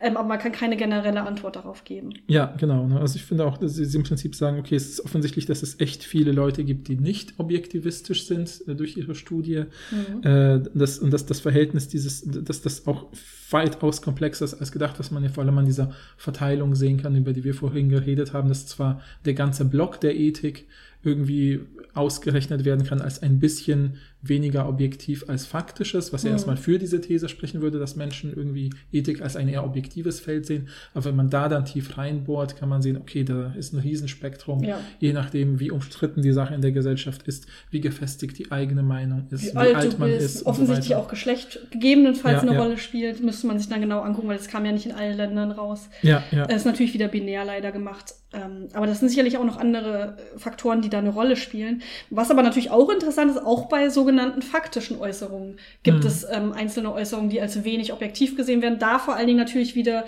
die sehr umstrittenen Sachen, die zum Beispiel mit, Klima, mit der Klimakrise mhm. zusammenhängen oder mit ähm, der Evolution. Ja, ja, also wie gesagt, vielleicht können wir die, die, äh, Studie jetzt insgesamt so ein bisschen diskutieren, was wir davon halten oder darüber denken oder. Ja, also ich glaube, dass sie eigentlich recht haben mit dem, was sie rausgefunden mhm. haben, aber ich glaube, die Äußerungen, ich weiß nicht, ich, wie gesagt, ich hatte bei einzelnen Äußerungen das Gefühl, die sind halt unkl entweder unglücklich allgemein formuliert, sodass du dir bei mhm. jedem Fall einen Extremfall raussuchen kannst. Und wenn andere Leute von den ProbandInnen genauso gedacht haben wie ich, nämlich wenn ich mir einen anderen Fall ausdenken kann, dann mhm. ist es schon mhm äh, nicht mehr objektiv. Ja. Ist halt schwierig und manche waren halt so merkwürdig relativ und offen gehalten, dass ich nicht genau wüsste, wie ich darauf antworten ja. würde, wäre ich Probandin, wie zum Beispiel das mit dem Abnehmen. Mhm, mhm, ähm, da dachte ich halt direkt, ja, das ist so komisch allgemein formuliert, aber auch so mit so vielen offenen Elementen, dass ich das Gefühl habe, ich müsste eigentlich Ja sagen, aber es kommt mir auch komisch vor, darauf mhm, Ja zu mhm, antworten mhm. und so. Ja. Also ich finde auch, das ist eine Studie, da würde ich tatsächlich äh, empfehlen, vielleicht haben sie das ja gemacht, aber sie haben es halt zumindest nicht erwähnt. Mir, für mich sieht das nach einer Studie aus, wo man auf jeden Fall statt sofort in diese große Quantität reinzuspringen, eine kleine qualitative Interviewstudie machen müsste, wo man wirklich mit den Leuten mhm. spricht und guckt, wie verstehen sie die Fragen, was für... Da kannst du halt niemals 2250... Deswegen meine ich ja eine ja. erste Pilotstudie, wo man vielleicht mit 20 Leuten drüber spricht und dann fragt und dann guckt, was stellen die für Rückfragen? Stellen sie Rückfragen über die Formulierung oder über die Sache? Ja, mhm. sagen sie sowas, was wir gesagt haben, wie, naja, wenn die Bank, also wenn man es jetzt so sieht, ja. äh, oder, ne, oder wo sagen sie sowas wie, meinen sie jetzt mit der Formulierung äh, äh, permissible, also moralisch zulässig, was meinen sie damit ja. genau? Dann könnte man gucken, sind die Fragen, zielen die Fragen tatsächlich auf das, was wir wollen? Weil ich habe nämlich das Gefühl, dass die Fragen sehr stark eben ne, durch diese Offenheiten und vagen Formulierungen einerseits, die sie haben, teilweise aber auch durch diese dann im Kontrast mit den anderen Formulierungen bei anderen Fragen wirken die wieder so total präzise, einige so total präzise, so das und das ist moralisch falsch. Ja, die sind so ja, unterschiedlich, aber die ja, sind auch ja, noch aus verschiedenen Fragebögen zusammengeklaubt, das muss man auch sagen. Ja, genau. Aber die Frage, die ich mir halt stelle, ist, ähm, reicht das, was die rausgefunden haben, den Meta- MetaethikerInnen schon? Mhm, Und das könnten, mhm. also falls sich jemand auskennt, der, die, der uns zuhört, aus der Metaethik, sagt uns doch mal, reicht das denen schon? Mhm, mhm. Weil wenn das schon ausreicht, wenn diese Ergebnisse ausreichen, um diese klassische äh, von Natur aus sind Menschen ObjektivistInnen ins Wanken zu, also ich glaube, das reicht eigentlich schon, um das Mhm, mindestens ins Wanken zu raten, aber reichen diese Äußerungen schon, um Objektivität zuzuschreiben? Das würde mich interessieren. Ja, also ich finde diese, ich finde halt auch diese, diese, also ich finde diese Studie deshalb interessant, weil wie du sagst, also ich glaube schon, dass sie auf einer Sache, an einer Sache dran sind, die prinzipiell interessant ist, nämlich die Frage, äh, für wie objektiv halten Menschen moralische Urteile. Ich hätte nämlich meine erste Intuition wäre nicht gewesen zu denken, die meisten Menschen halten sie für objektiv, Mhm. ja, sondern weil ich glaube, dass im Alltag die Frage nach der Objektivität von moralischen Urteilen fast gar keine Rolle spielt in der Alltagssprache, sondern eher, das wird eher als sowas wie Werte, die man von denen man andere überzeugen muss oder sowas besprochen. Im Mhm. Sinne von, von einem weicheren Begriff von Objektivität, vielleicht eher sowas wie plausibel machen oder so. Na, wie erkläre ich einem Kind, dass es nicht gut ist, ein anderes von der Schaukel zu schubsen, nur weil es Lust hat zu schaukeln? Wir hatten ja auch irgendwie mal in einer Podcast-Folge genau diesen Fall bei diesen Beurteilen. Jonathan Sie Haidt, das- glaub ich. Ah, ja, Ja, genau, genau. genau. Mhm. Und sowas, ne? Und da habe ich das Gefühl, dass im Alltag spielen solche Sachen eher eine Rolle. Also deswegen finde ich es auch witzig, dass sie auf diese Elternschaft oder sowas hinweisen und andere, die, Mhm. die ja vielleicht tatsächlich mit anderen G- Gesprächspraktiken und damit auch Denkpraktiken einhergehen könnte. ist natürlich wieder was Sprachwissenschaftliches, was ich hier versuche reinzuschmuggeln, aber trotzdem ist das so eine Sache, wo ich denke, ähm, die Frage wäre vielleicht viel spannender, so, war, so was zu fragen wie, ähm, könnten Sie andere Leute, äh, wie, wie würden Sie anderen Leuten plausibel machen, dass so, also ich gebe Ihnen vielleicht auch so ein Urteilsding, ne, sowas wie, keine Ahnung, Pizza ist, äh, Tiefkühlpizza ist nicht unbedingt schlechter als äh, Pizza von einem irgendeinem coolen äh, italienischen Restaurant. Und dann könnte ich sagen, jetzt, äh, welcher Meinung sind Sie da? Und dann sagt jemand, ja, äh, ist eine reine Geschmacksfrage. Und dann könnte ich quasi jemand anderen finden, der sagt, nee, das ist auf jeden Fall objekt, da gibt es auf jeden Fall eine objektive Meinung. Dann setze ich die beiden in einen Raum und die Mhm. sollen sich voneinander gegen, Mhm. gegenseitig überzeugen oder so. Mhm. Und dann zu gucken, welche Strategien nutzen sie. Und dann könnte es ja schnell sein, dass beide sagen, ja komm, das ist doch nur eine Geschmacksfrage, müssen wir gar nicht drüber reden. Oder, äh, oder zu gucken, wie vielleicht Leute drüber sprechen, die das doch für objektiv halten. Oder auch die Sachen, Ja, die ja, so klar. spontan jemanden schlagen, weil man Lust drauf hat, ist richtig oder nicht. Finde ich es total interessant, wenn wir bei Instagram zwei Leute hatten, die gesagt haben, äh, ist nicht objektiv. Dann würde ich die sofort gerne mit jemandem sprechen lassen, der sagt, doch, es ist objektiv und gucken, wie kommt ihr da drauf? Nee, klar. Also eine, so eine ne? super eine Interviewstudie fände ich auch Mhm, mega mhm. interessant. Aber ähm, ich finde das schon trotzdem in Ordnung mit den, mit den Interviewfragen. Ja, ja, ja. Einfach weil es einfach eine metaethische Frage ist, ob es eben moralische Fakten gibt oder ob moralische Äußerungen eigentlich eher wie naturwissenschaftliche Äußerungen sind, Mhm, also näher vielleicht an sogenannten Fakten oder näher an Geschmacksurteilen. Das ist halt einfach eine Frage der Metaethik und deshalb finde ich schon gerechtfertigt, eigentlich diese Art von Methode zu nutzen, glaube ich. Mhm. Ja, ich weiß es halt nicht bei, bei, den, bei den einzelnen Äußerungen. Ich hab, die sind halt so unterschiedlich. Mhm, Also manche mhm. sind sehr präzise. Zum Beispiel das mit der Sterbehilfe finde ich relativ präzise, weil genau die Kriterien, die man bei Sterbehilfe immer ähm, dann vorschlägt, bei gut, also bei gerechtfertigter Sterbehilfe mit ne, Mhm, äh, Zustimmung und äh, unheilbare Krankheiten und so, sind da halt drinne. Und dann gibt es so, so welche, die sind sehr vage. Und dann gibt es so welche, wo, du- wo du das Gefühl hast, ah, da kann ich auch tausend Ja. Gegenbeispiele direkt konstruieren. Mhm, mhm. Und das, da würde mich halt auch, genau, da würde mich interessieren, was die, was die Leute für eine Begründung hätten. Vielleicht wäre das noch eine interessante Sache. Sonst manchmal gibt es ja so offene Felder bei Interview, äh, bei Fragebögenstudien, wo man so einträgt, was für eine Begründung hast du oder so. Ja, ja. Ja, wäre das halt interessant. da gehen wir doch genau in die gleiche Richtung, weil letztlich will ich auch nur darauf hinaus, dass mir fehlte bei dieser Studie manchmal auch die Begründung dafür, warum sind die Fragen so diff diffus und mir reicht es jetzt nicht. Ich, mir ist klar, dass die sagen, einige haben wir aus einer anderen ich Studie. glaube, die haben Das alle jetzt, aus anderen Ja, das Studien, ist jetzt auch ich, geschenkt, das ist nicht mein Punkt. Mein Punkt ist halt, dann können Sie doch trotzdem sagen, wenn wir diese Fragen nehmen, sollten wir zumindest erklären, warum ist Frage B sehr spezifisch und präzise gestellt und Frage D nicht. Ich hatte Ja, irgendwie das Gefühl, die müssten es vereinheitlichen. Ja, genau. Zum, zumindest im Oder ersten zumindest Schritt. erklären, was sie sich davon erhoffen. Und da denke ich eben, das meine ich ja. Und wenn man dann eben solche Fragen stellt, wie du sagst im Fragebogen, äh, dass die Leute vielleicht irgendwie begründen können oder dass man eben ein Interview führt und guckt, was sagen die Leute, dass man dann eben auf Basis von solchen Mini, äh, so kleinen Probebohrungsstudien dann sagen könnte, aus den und den Gründen haben wir diese Frage eher präzise formuliert oder aus Mhm. den und den Gründen haben wir diese Frage eher offen und vage formuliert, weil wir auf das und das hinaus wollen. Ich hätte mir hinter jeder Frage oder hinter jedem Frageblock zumindest auch äh, ähm, eine kleine Erklärung gewünscht, warum habt ihr denn genau auch diese, diese, diese Variation in den Fragen drin? Hm. Das wurde nicht. Ein paar, Mal haben, erklärt. ein paar, Sachen haben sie es gemacht. Also sie haben zum Beispiel Ja. geschrieben, dass sie die Frage, Frage XY genommen haben, weil sie sie für sehr kontrovers halten Mhm, oder so. mhm, mhm. Ja, ja, genau. Ähm, und da fand ich es auch immer toll. Ja, ja. Und aber es gibt, aber ich habe das Gefühl, bei 20 von den 24 Fragen hatte ich das Gefühl, hätte ich gerne mehr gewusst, warum sie diese Frage für geeignet halten. Mhm. Also ich finde, rein inhaltlich finde ich alle Fragen gut. Ja. Und die könnte man auch genauso nehmen. Es geht mir wirklich nur um die Formulierung. Ja, ja, inhaltlich finde ich, ist es eine gute Variation eigentlich. Ja. Also finde ich wirklich.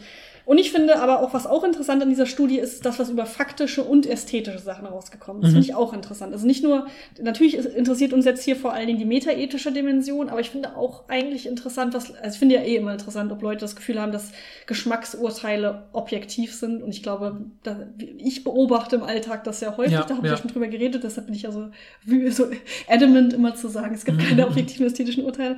Und gleichzeitig ist es natürlich bei diesen ganzen Fragen eben wie Klimakrise und Evolution und so weiter oder auch jetzt bei Corona und so total interessant für uns zu gucken, wie ist es eigentlich bei den faktischen Äußerungen und wie wenig Objektivität man da tatsächlich manchen faktischen Äußerungen zuschreibt. Das ist ja auch total interessant. Ja, weil ne, in der Studie wissen ja die Leute nicht, dass sie gerade im sachlichen Block sind. Und ich will Natürlich ja wissen die das nicht, aber ja, genau. das dürfen die ja auch nicht wissen. Ja, mein Punkt ist halt, den ich sagen will, ist, in den heutigen Zeiten ist eine Frage nach, ist Klimawandel eine objektive äh, Tat, wissenschaftliche Tatsache oder so, hat auch ethische Implikationen. Ja, klar, klar. So, und für die Leute ist dann vielleicht so, sofort klar, hm, wenn ich jetzt sage, ja, hat, das- hätte das ja auch vielleicht Auswirkungen für mein Zusammenleben mit anderen Menschen. Und deswegen ordnen sie es intuitiv in die ethische Sch- Mhm. Klasse.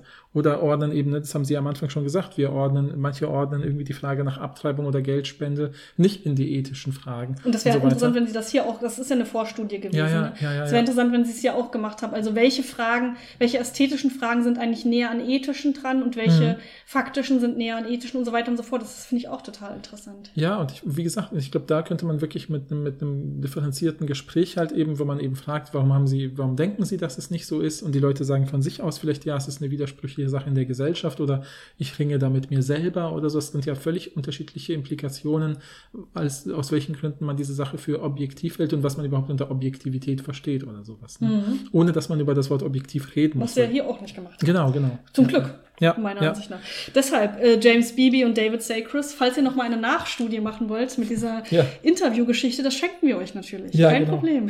Ja, und mich würde jetzt echt bei unseren HörerInnen interessieren, was denkt ihr? Also, wie objektiv sind ästhetische Urteile, vielleicht faktisch naturwissenschaftliche Urteile, ähm, ethische Urteile? Ist das vielleicht auch ein fließender Übergang? Weil in der Intuition der hier Befragten scheint es ja so zu sein. Mhm. Ne? Da kommen so lustige Sachen raus wie eben, es ist ob objektiver, dass ähm, Be- Beethoven ein besserer Musiker ist als Britney Spears im Verhältnis zu, äh, was weiß ich, Stebbel. Sterbehilfe, genau, ja.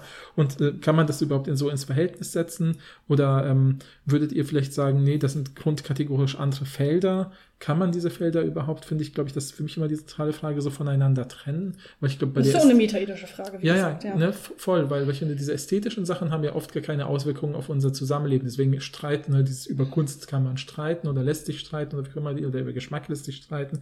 Diese ganzen Redewendungen zielen ja genau darauf ab. Warum? Naja, weil wahrscheinlich hat es keine politischen Implikationen. Also ich kenne viele KünstlerInnen, die sofort aufschrecken und sagen, hey, wir machen doch voll viel politische Kunst wollen Mhm. irgendwelche Aussagen treffen, aufklären, äh, Perspektiven eröffnen. Warum wird das nicht als relevant betrachtet? Deswegen, ich halte das auch nicht für so einfach. Nö, und wir haben ja auch in der Ja. hundertsten Folge darüber geredet. Was machen wir, wenn Ja. Ästhetik und Moral zusammenkommen? Ja, bei eben. Äh, unmoralischen KünstlerInnen. Eben, ja, genau. Deswegen, also ich finde, diese, diese, diese, diese, alle diese Fragen schwingen hier so mit und ich finde es halt spannend, zu, an diesen Studien dran zu bleiben, wenn die Forschenden hier weitermachen, zu gucken, wie spezifizieren sie das, in welche Richtung gehen sie weiter. Voll. Also ich finde das sehr, sehr interessant und ich finde das auch sehr lohnenswert. Deshalb Ja. sagt uns gerne Bescheid, ähm, ob es irgendwelche Sachen gab, die euch besonders interessiert haben, ob ihr m, eine bestimmte äh, überraschende äh, Entdeckung gemacht habt, vielleicht bei den einzelnen Äußerungen, was da rausgekommen ist Ja. und wie eure eigenen Ansichten so sind. Ja, und mich würde gerade bei den äh, jungen Eltern in unserem HörerInnenkreis interessieren, ob sie, seit sie Kinder haben, das Gefühl haben, dass die Ethik objektiver geworden ist. Ja,